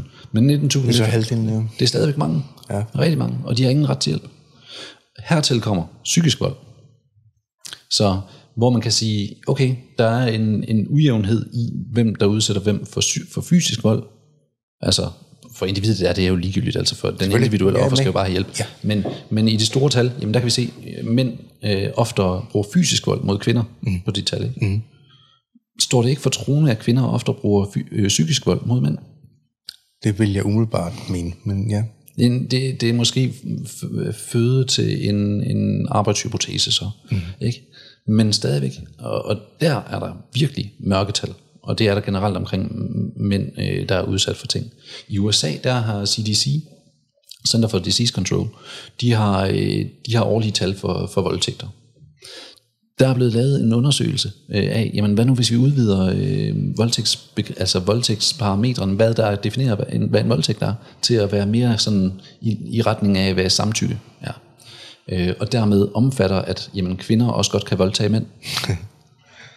jamen, hvordan vil det så øh, ændre på tingene? Fordi det, det er nu i USA, de tal, de har, i, altså voldtægtstal, der, der, der øh, tæller man ikke øh, kvinder, som voldtager mænd med. Øh, medmindre de gør det analt eller et eller andet. Ikke? Altså, øh, det, der, der, det kan ikke tælle med i deres definitioner, hvis en kvinde hopper på en mand. Nej. Hvis man ændrer på det, sådan så man siger, okay, nu bruger vi noget, der minder lidt mere om samtykke, ikke? så er tallene cirka lige store. Altså, der er cirka lige så mange mænd, som voldtager kvinder, som kvinder, der voldtager mænd. Boom. Men, okay, men så, så vil folk selvfølgelig sagt med det samme sige, men øh, hvordan kan kvinden øh, voldtage en mand? Ja, ja. Altså så, er vold, så voldtægten eller overgrebet er så, at hun ikke spørger om lov først. Ja, eller for eksempel tvinger ham, eller siger, ved du hvad, hvis ikke øh, du strammer dig lidt an, så tager jeg børnene og skrider. Så kommer du ikke til at se dem igen. God fornøjelse med det. K- Knald mig, eller jeg skrider. Er det det, du siger, eller hvad? Ja. Så jeg siger ikke sådan noget, Nej, nej. men øh, nogen gør, Ja. måske. Det ved jeg ikke. Altså, det, Nej. jeg siger bare, at, at, at det, det kan lade sig gøre. En kvinde kan godt voldtage en mand. Ja. Jamen, det, det, det har du ganske givet ret i, men det, man tænker jo bare, man tænker bare sjældent på, at, øh, på det på den vej, fordi det jo kræver, at manden er reageret. Altså, ja, Ja, altså, og på den måde, så vil man sammen sige, men så har han jo lyst. Ja, men, men altså, det, det går jo heller ikke. Det, så kan man ikke stille det op, fordi kvindelige voldtægtsoffere, de kan også godt blive våde, de kan da opnå orgasme under en, en voldtægt. Ikke? Altså, det, det, det, jeg har læst meget omkring voldtægt, fordi der har været meget voldtægtsdebat øh, her i år, og jeg er i kønsdebatten, og sådan noget voldtægtsdebat, MeToo, øh, hvad har vi ellers haft af de helt store ting. Øh, øh, hvad fanden har vi egentlig haft? Krænkelse, ja, det er jo så MeToo. Øh, voldtægtslovsdebatten var stor. Det flyder sgu lidt sammen. Der har Ja, ja, været ja, nogle klart. store, store emner, ikke? men, men så, så det har jeg også, der er jo mange debattører, som jeg har talt med undervejs, som har fastholdt, at nu skal vi altså have en, øh, nu skal vi have gjort noget ved det her, og, og fortalt omkring ting, ikke? Øhm, og det, det vidste jeg sgu ikke var en ting, at, at vold, kvindelige voldtægtsoffre, de kan blive både våde og, og få en orgasme af, af at blive voldtaget. Øh, jeg vil gerne knytte en kommentar, som selvfølgelig er højst kont- kontroversiel. Øh, jeg er skudt ind for højre i den her øh, samtale. Men hvis man læser den gamle øh, øh, millionsælgende bog, øh, Nancy Friday lavede, den er, den er fra 72, 73 eller sådan et eller andet, mm. øh, som hedder Secret Garden, hvor hun har både interviewet og fået tilsendt kvinders erotiske fantasier, altså hem, deres hemmelige fantasier, dem som de ikke delte med nogen andre. Ja. Dem har hun fået tusindvis af, og det har hun så samlet i en bog, der hedder øh, My Secret Garden. Øh, så bliver man... Altså så er voldtægtsfantasien øh, tilbage, et tilbagevendende tema. Mm. Øh, og alle mulige former for fornedrelse og øh, ydmygelse og... Øh, Altså alt muligt i hele det der felt af dep- depravity, eller hvad skal vi sige, mm. altså mm. at det ligger som sådan en øh, menneskelig fantasi i et eller andet. Altså selvfølgelig, der er ikke nogen, der drømmer om at blive voldtaget rigtigt, rigtigt. Nej, nej. Men øh, at det ikke undrer mig, at med, hvis man læser den bog, og den bog står til trone, den, den, den, den væltede verden på det tidspunkt, hvor den kom, kom ud, fordi det var så kontroversielt, hvad der stod i den. Ja. Øh, og den er altså værd at læse fra ende til anden, hvis man vil have indblik i den sådan ligesom øh, gennemsnitlige kvindelige psykologi. Mm. Øh, så er der et eller andet der. Altså, der er et eller andet, der, altså, der undrer ikke, at man kan hverken blive våd, eller at man kan blive... Fordi der, der er et eller andet med den der... Dominans. Det er jo derfor, at der også at vi har et kæmpe BDSM og alt muligt, øh, som folk... Altså, hvor folk udforsker ting ned af, ud i, ind i mørket, mm. for at finde ud af, hvad ligger der for kræfter dernede, altså hvad er det for fantasier, Øh, og det gør folk jo for fulde knald over hele den vestlige verden. Det gør de over hele verden, men specielt i den vestlige ja. verden i øjeblikket, ikke? Ja. Øh. Ja, ja, altså, øh, jeg, jeg, jeg vil sige, jeg, jeg kondoner hverken det ene eller det andet. Jeg synes, mænd, der voldtager kvinder som udgangspunkt, at jeg er mere på den amerikanske model i, i, det, i den henseende. Altså, mm. altså jeg, jeg ved ikke, om man skal i en stol med strøm i, men man skal i hvert fald et godt stykke derudad. Ja hvis man øh, forgriber sig på et, øh, uskyld, på et uskyldigt menneske. Ja. Det jeg mener, det er bare, at der er et fantasiland, ja. der minder om der minder om det der. Ja. Øh. Og det, det, det er sådan lidt, jeg tror, jeg tror, jeg tror det har noget med, med dominans at gøre. Ja. Altså det her med, øh, Johan Ørting har skrevet en, øh, en bog, der hedder Tammer. Ja, den er en meget god bog, ja. Ja, øh, og det er jo så en, en stor øh, fortagelse for voldtægt, ja. efter, vi har fået, øh, efter vi har fået ny voldtægtslov. Er det det? Ja, ja jeg, jeg kan så godt kan jeg ikke huske det, men jeg har en stund derhjemme. Der, der den minder en, faktisk lidt... Øh, øh, det er faktisk bare et enkelt eller to kapitler, hun har taget for den her The Way of the Superior Man af David Data, Aha. som hvis ikke du har læst, så skal du læse den en dag. Den er altså top 5 bog ud af 800, jeg har læst. Fedt. Eller et eller andet. Det er en fantastisk bog for mænd. Fedt. Forbudt for kvinder at læse. Det skulle du ikke... Det, ja, ja, det, der, er ikke nogen kvinder, der, er ikke nogen kvinder, der er ikke nogen kvinder, der ser med på min podcast alligevel, hvis man, hvis man skal tro statistikken på YouTube. Så, ja, men det, det øh, lurer mig, om ikke vi kan få noget, gjort noget ved det. øhm, Ja, altså, jeg, altså, der er jo, jeg tror men, på, at men, der er noget med, altså de her traditionelle øh, kønsstereotyper, som man raser på for nogle kanter i øjeblikket. Jeg tror altså også, at der er noget om, at de måske også er et produkt af, af hvad vi er statistisk set og biologisk set. Ikke fuldstændigt. Jeg tror ikke på biologisk determinisme. Men jeg tror måske på, at, at øh, man, når man begynder at tale om det her med øh, øh, kønsroller og øh, normkritik og sådan noget, man kan bare ikke komme tilbage til, det tror jeg virkelig ikke på, komme tilbage til, og det mener jeg også at vise tilstrækkeligt til, at det ikke engang burde være en spændende, kontroversiel samtale at have, men man kan ikke komme tilbage til den der blanke tavle, øh, fordi der altid vil være noget biologi som betyder noget i os. Ja, men, men, men, men man skal vel nærmest tro på, at, at mennesket ikke er et dyr. Hvis man skal tro på, ja. at, man, at, at man er en, en blank tavle, hvorpå der kan installeres, du ved, er sådan en blank computer, hvorpå man kan installere, hvilket program man har lyst. Mm. Altså, al, har alle andre arter, alle andre, altså, vil, kan du nævne en art på planeten, som ikke har et fast defineret mønstre for, hvad der leder til, de ender i kanden med hinanden og formerer sig osv. Ja, altså er der nogen andre, så skal man tro på, så skal man tro på, at, så skal man jo nærmest tro på, at mennesket er skabt af Gud, og mm. dermed er fri for, dyr, for dyreverdenen. Ja, for, altså vi er jo ude i, altså den her socialkonstruktionisme, den, den er jo også, den bliver jo netop gjort øh, tydeligt absurd i, i det her med dyreverdenen, fordi de har ikke den socialisering, de har ikke den her Judith Butlers øh, ord af vold, Øh, det lag, det har de jo ikke, fordi de kommunikerer jo ikke. Øh, der er der biologien, og det er det. Øh, der er måske, oh, selvfølgelig, okay, der er også noget socialisering i, i dyrene, men det er absolut ikke ordbaseret. Øh, og, og det er, du har en helt anden bevidsthedssfære i dyret, øh, i forhold til, til mennesket, hvor fordi vi er i stand til at kommunikere, og er i stand til at dele større komplekser, rent øh, forestillede komplekser. Altså vi kan tænke os til noget, så kan vi dele det, så kan vi videreudvikle på det. Det er det, videnskaben også lidt følger samme mønster. Ikke? Altså, videnskaben er større end nogen videnskabsperson. Øhm, og, og det kan dyr jo ikke. De kan jo ikke snakke sammen. Øh, det skulle da lige være lidt, lidt delfiner og lidt val og sådan lidt hister her, ja, men det bliver altså, det bliver de heller ikke genier af. Altså, øh, men øh, altså, jeg synes virkelig, at det, det er tydeligt, lige når man begynder at se væk fra mennesket og over i, i alle de andre dyr, så bliver det virkelig tydeligt, at jamen, selvfølgelig har biologien en kæmpe rolle, og også i adfærd. Men der er ikke nogen, biolog, der er ikke nogen biologer, som jeg sådan ligesom kan få øje på. Nu havde Corfo forbi på et tidspunkt, der taler om det, som jeg også kunne forstå, øh, også er sådan øh, udhængt og udskilt, og folk øh, synes, at jeg læste på et tidspunkt en kommentar på et eller andet sted, hvor der var en, der skrev, at han var en farlig mand. Altså, han går så langt fra en farlig mand, men man kan komme jo nærmest, altså han er så, så venlig, så flink, så imødekommende, ja, så... Øh, sød, sød, ja, sød, ja, ja. Øh, og jeg er klar over, selvfølgelig mener man måske, at han har farlige tanker, men... ja. Ja, hold op, hvor farligt. Men der er jo ikke nogen, altså, der, jeg, jeg spurgte også ind til ham, der er ikke, det er som om, man kan ikke få nogen biologer til at stå på mål for det. Nej, selvfølgelig ikke, de bliver der fyret, hvis de siger noget.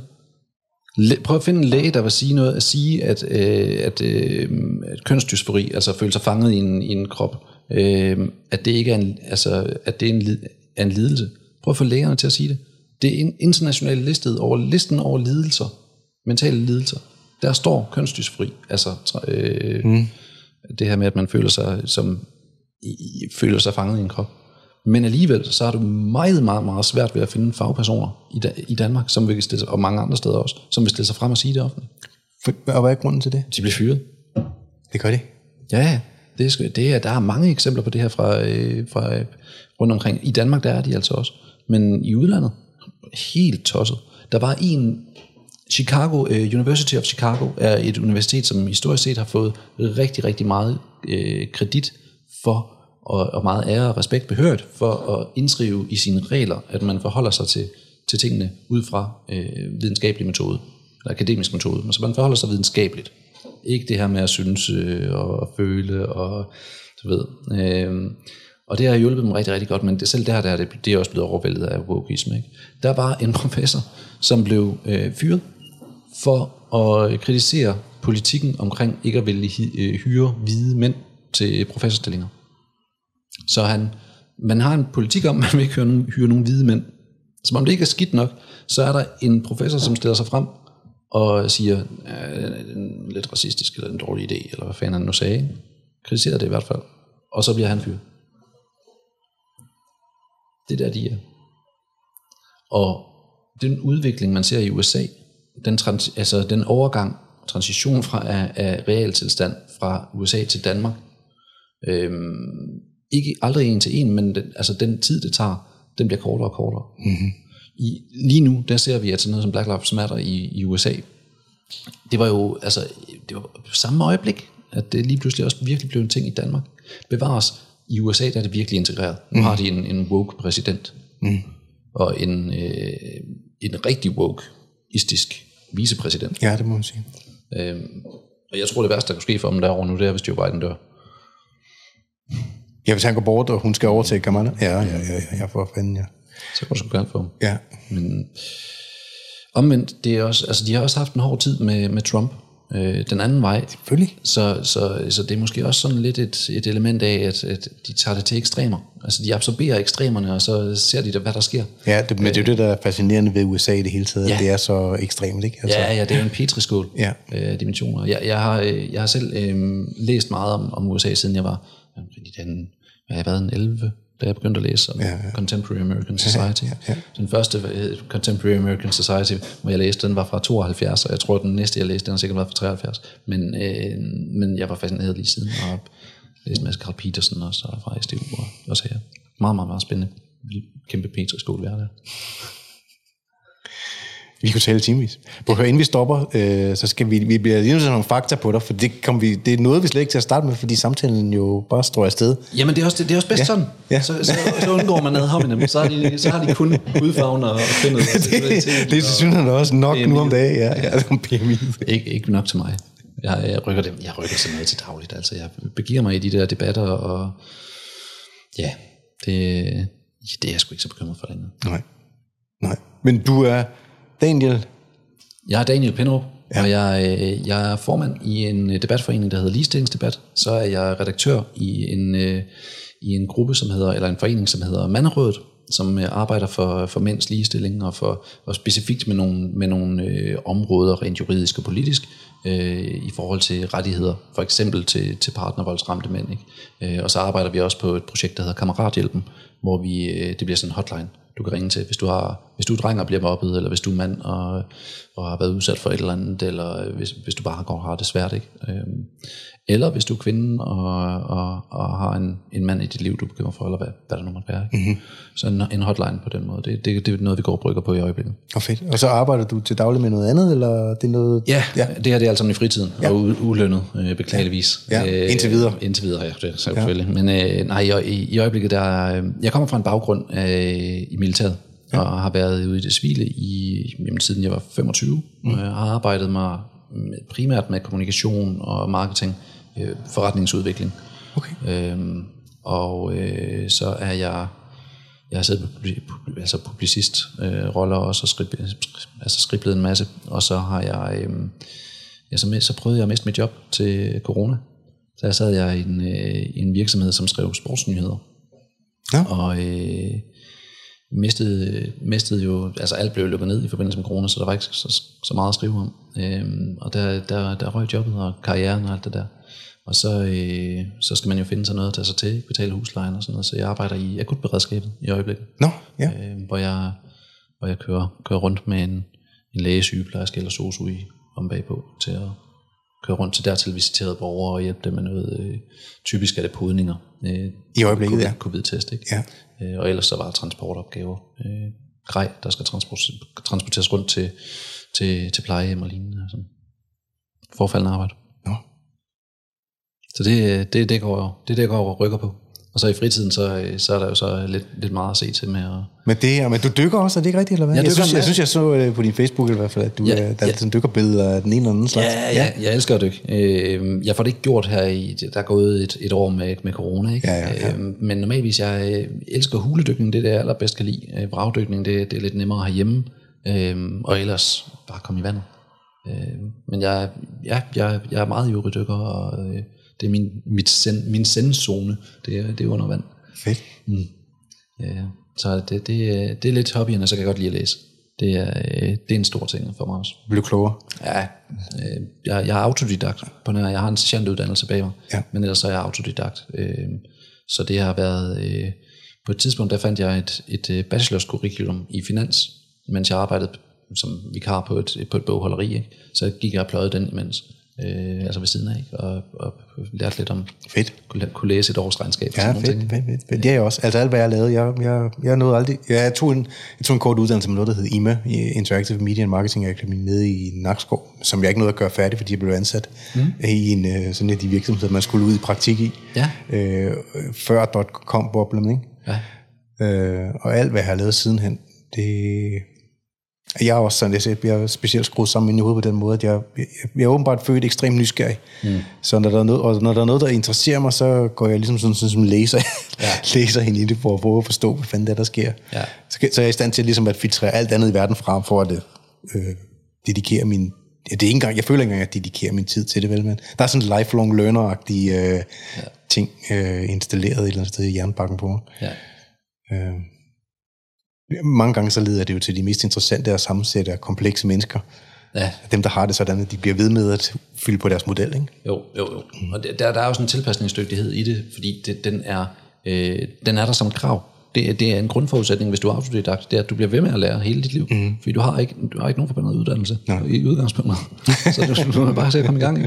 Altså, øh, men ja. det kan man også godt, og det, øh, det er bare en lidt anderledes måde at gribe tingene an på. Ikke? Ja, jo, jo. Men jeg er glad for at være gået øh, den vej. Altså, jo, man kunne, jeg overvejede, da jeg var øh, de der 18-19 år, før jeg kom øh, ind som værnepligtig, der, øh, der gik jeg der og spekulerede i, om hvad, hvad jeg skulle læse. Fordi antagelsen var, at jeg skulle på universitetet. Mm-hmm. Ikke fordi der var nogen, der havde presset mig til det, men, men, ja, ja, ja.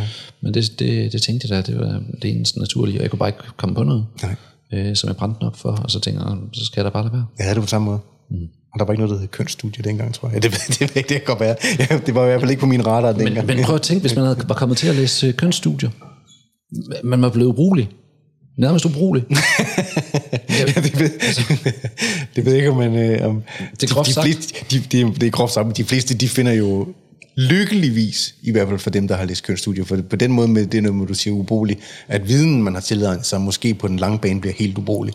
Men, ja. men øh, de fleste finder jo ud af, altså at det ikke er uddannelsen, der i virkeligheden er det, de ender op med at lave. Præcis. Altså man finder ud af, at der faktisk er andet i livet, end det man lige stak snotten ned i, og det at man tog en uddannelse var med til at forme nogle jævner, som gjorde, at man ja, kunne gøre noget andet, i stedet for at gøre det til en livskamp. Ja, ja, ja. Forstår du, hvad jeg mener? Jo, lige nok. Ja. Men, men det, altså, det gør det heller ikke nemt. Altså, det kan jo muligt gøre det nemt øh, at gå ud i markedet som kønsforsker. Øh, eller filosof for den sags skyld på nuværende tidspunkt. Der er så mange, der, der, der gerne, selvfølgelig gerne vil læse det. Det er da også spændende. Det er mega spændende, men, men, men samfundet sådan som helhed har ikke brug for særlig mange af dem. Nej, og de skal dele med at være de bedste. Ja. Altså, de skal være nærmest genier jo. Ja. Det er ligesom egyptologer, eller folk, der studerer frøtunger, eller et eller andet. Ja, altså, vi, ja. vi har kun brug for det. Antropologer. Vi finder ikke flere folk ude i Oceanien. Altså, der er styr på det. Der skal ikke særlig mange til. Og så alligevel, jeg kan, jeg kan rigtig godt lide ideen om, at alle burde have en filosof i sin, i sin kreds. Selvfølgelig. Det, Ja. det, det, er, øh, det er fedt at have også. Det, det er jeg fuldstændig, men, men at uh, skulle sætte sin lid til, at man får et fuldtidsjob som filosof, som man kan leve af, ja. er nok... Uh, altså, det, kan, det, det er ligesom at blive rockstjerne. Ja, det, det, det, altså, det er tæt på. ja, Ja, ja, ja. ja. og det er, det er jo selvfølgelig også en udfordring. ikke? ja. Øhm, men, men dermed ikke, ondt, ord- ikke, ikke mere ondt sagt om, om det. Nej, nej. Altså, jeg er glad for at være gået den vej, jeg er gået. Ikke? Og, og militærvejen var den var rimelig hård, men, men også øh, virkelig rustende for, mm-hmm. for en, en ung mand, der um, havde brug for nogle værktøjer. Jeg kender virkelig mange mænd, der har været pishammerende glade for deres militærtid. Også dem, der har været i militæret i længere tid. Ja.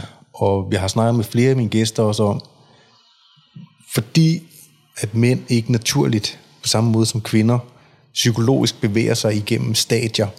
Det vil sige, at kvinden går fra at være pige til pludselig få menstruation, som er sådan en slags mm. indbygget ritual i kroppen, mm. som gør, at der sker noget i psyken. Som hvis hun er heldig, så får hun et barn på et tidspunkt, så sker der noget andet igen i psyken. Men der er det, der er det mere sådan bevidste skridt, der skal tages. Og det vi har mistet kontakten til manderitualer, mm. mandeovergangsriter, øh, ting, der gør, at man går fra en tilstand til en anden som mand. Der har militæret jo traditionelt været en sådan afrettende maskulin kontakt med den virkelige, virkelige verden. Mm. Ja. Og Forstår du, hvad, forstår du, hvad det er, jeg siger? At, og, og der er mange mænd, der har... Jeg er godt klar over, at der også er militærnægter, og folk synes, at militæret er noget forfærdeligt, og det gør jeg ikke. Det, for, fordi det har en balancerende i det maskuline Mm. Kraft på mænd. Også det at komme ind i et hierarki, Ja. og være en del og udfylde en rolle, vide, hvad det er, der er levet op til, kunne se en stige, man kan klatre op af, Præcis. og så videre, i stedet for alting, som det er i vores samfund nu om dagen, bare er en kæmpe stor pøl af uendelige valg, som det for mange er umuligt at træffe. Altså, jeg tror også, derfor er mange, der synker ned. Mm. De ved ikke, om det er det rigtige valg, de træffer. Jeg kan ikke mærke, som du selv siger, der var ikke rigtig noget, jeg sådan ligesom tændte på. Man ved ikke, hvad leder, hvor leder det hen, og så videre.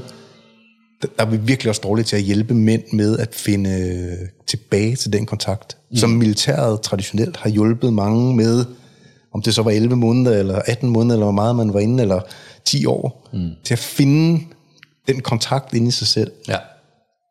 Ja, samme her. Ja. Altså, det var, det var øh, samme oplevelse. Ja. Jeg, jeg, øh, jeg kommer til at tænke på et forsøg, øh, som du måske også, øh, det har jeg faktisk talt en del med Kåre om.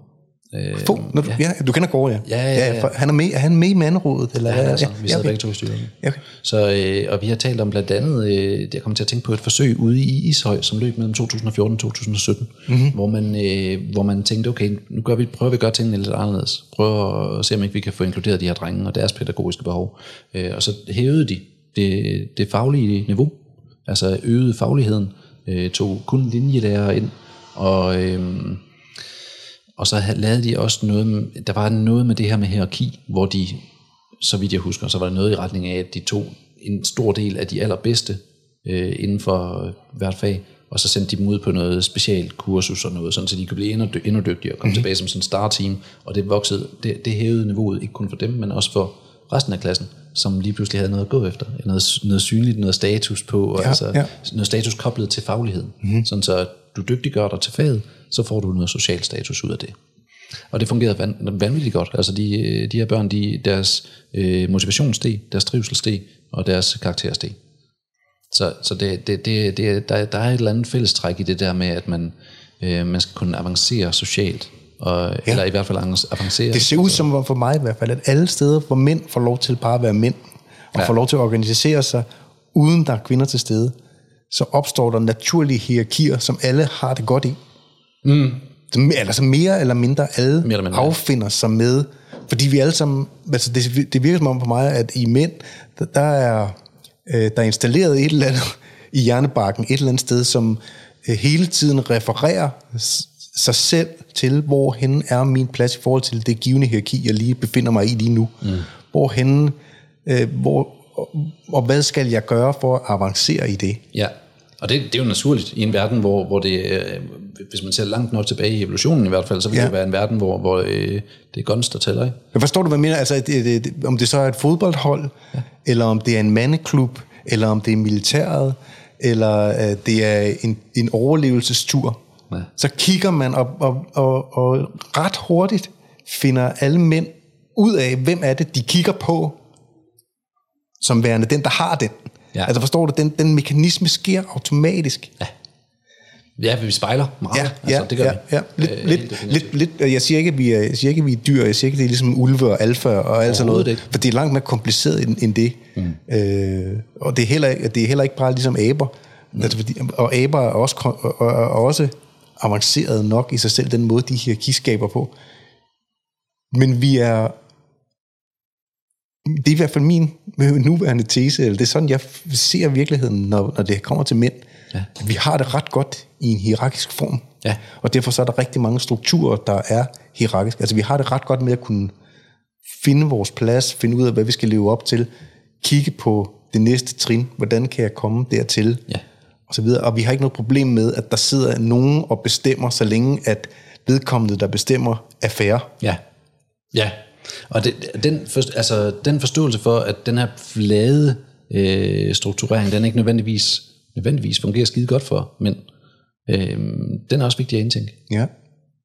Det, det, kan, det kan heller ikke gå, at det kun er hierarkisk samfund. Nej, nej, kun nej, flat, det siger jeg eller, nej. Men du, nej, jeg, jeg snakker heller ikke, jeg snakker nødvendigvis heller ikke kun om hele, altså som samfundet som et hele, mm-hmm. men at øh, på et gymnastikhold. Man ja. ved godt, man, du ved godt, hvem der kan lave flest flikflak. Klart, Og slå det med en baglænder, der laver dobbeltskru. Du, ja. man, man ved godt, hvor han placerer. Nå, okay, jeg er fjerde, jeg er fjerde bedst på hold. Ja, ja det er rigtigt. Det, ja, den kommer intuitivt. Ja. Man behøver ikke ned i Det er rigtigt. Ja. Det er jeg enig i.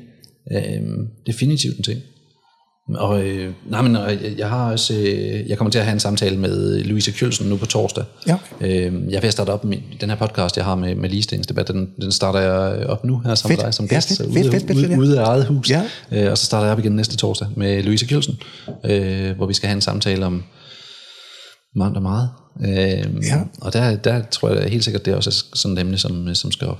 Og så taler jeg med Karen Vest, som du nævnte. Ja, okay. Hende, ja. Øh, hende har jeg... Hende det er stor pris på. Jeg er virkelig ja. så glad for, at hun kommer forbi. Ja, ja. Det, det hun, er, hun er også bensej. Mm-hmm. Øh, hende går jeg to til to i debat med. Okay, ja. Øh, her i slutningen af måneden. Okay. Så det bliver, det bliver også rigtig, rigtig sjovt. Ja. Så, øh, men det kommer også alt sammen op på, på ligestillingsdebat, så det håber jeg. Fedt. Jeg, jeg sidder jo bare og siger, fedt, fordi jeg gerne vil have fedt. dine likes.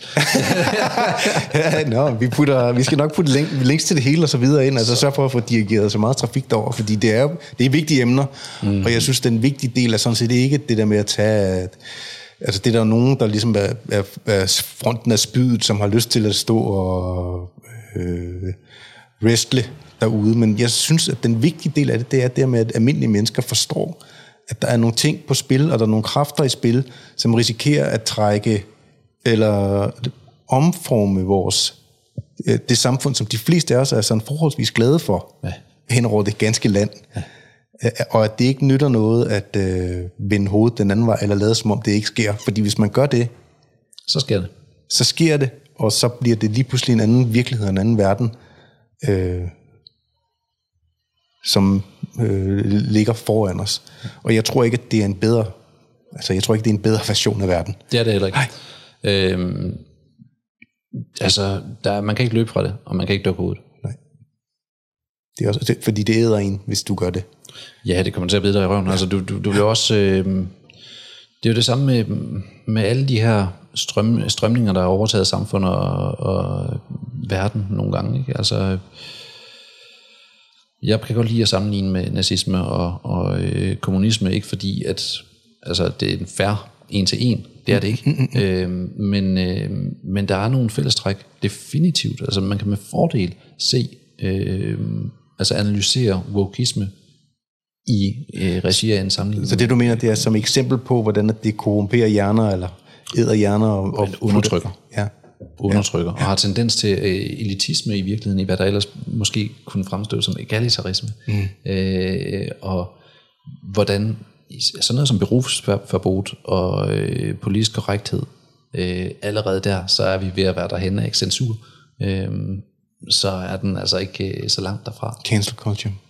Det er vi ikke, det er vi slet ikke noget at tale om. Det er, vi kommer til at tale mere, end, end vi har gjort nu her. Vi har snakket kraftigt med altså tre timer. Skal vi, øh, kom, kommer du ikke forbi ligestillingsdebat om, om to uger? Skal jeg det? Ja, kom, kom på som en gæst, mand. Jeg ved ikke, om jeg har en stemme, der er værd at lytte på på den måde. Altså. Det synes jeg i allerhøjeste grad over. Okay. Det vil jeg, det vil jeg overveje, om øh, jeg tør. Ja. Indtil, indtil videre, så øh, er jeg i hvert fald sindssygt glad for, at du har været her. Jeg, jeg håber, ligesom jeg har sagt øh, til mange af de andre gæster, der har været her, at du har lyst til at komme igen og tale mere, fordi cancel culture, som jeg siger, det er noget, vi slet ikke rigtig at tale om. Øh, og det skal vi have talt mere om. Ja. Du og jeg, og også du med alle mulige andre. Jeg skal gøre alt, hvad jeg kan for at sende øh, både seere og lyttere og så videre. Dele din post, øh, fordi det er vigtigt. Tak. Jeg, jeg vil meget gerne komme til. Ja. Gerne, meget gerne. Perfekt. Så tak fordi du kom i dag. Selv tak du. Godt. Det var fedt. Vi ses snart igen. Det gør vi i hvert fald. Hej. Hej.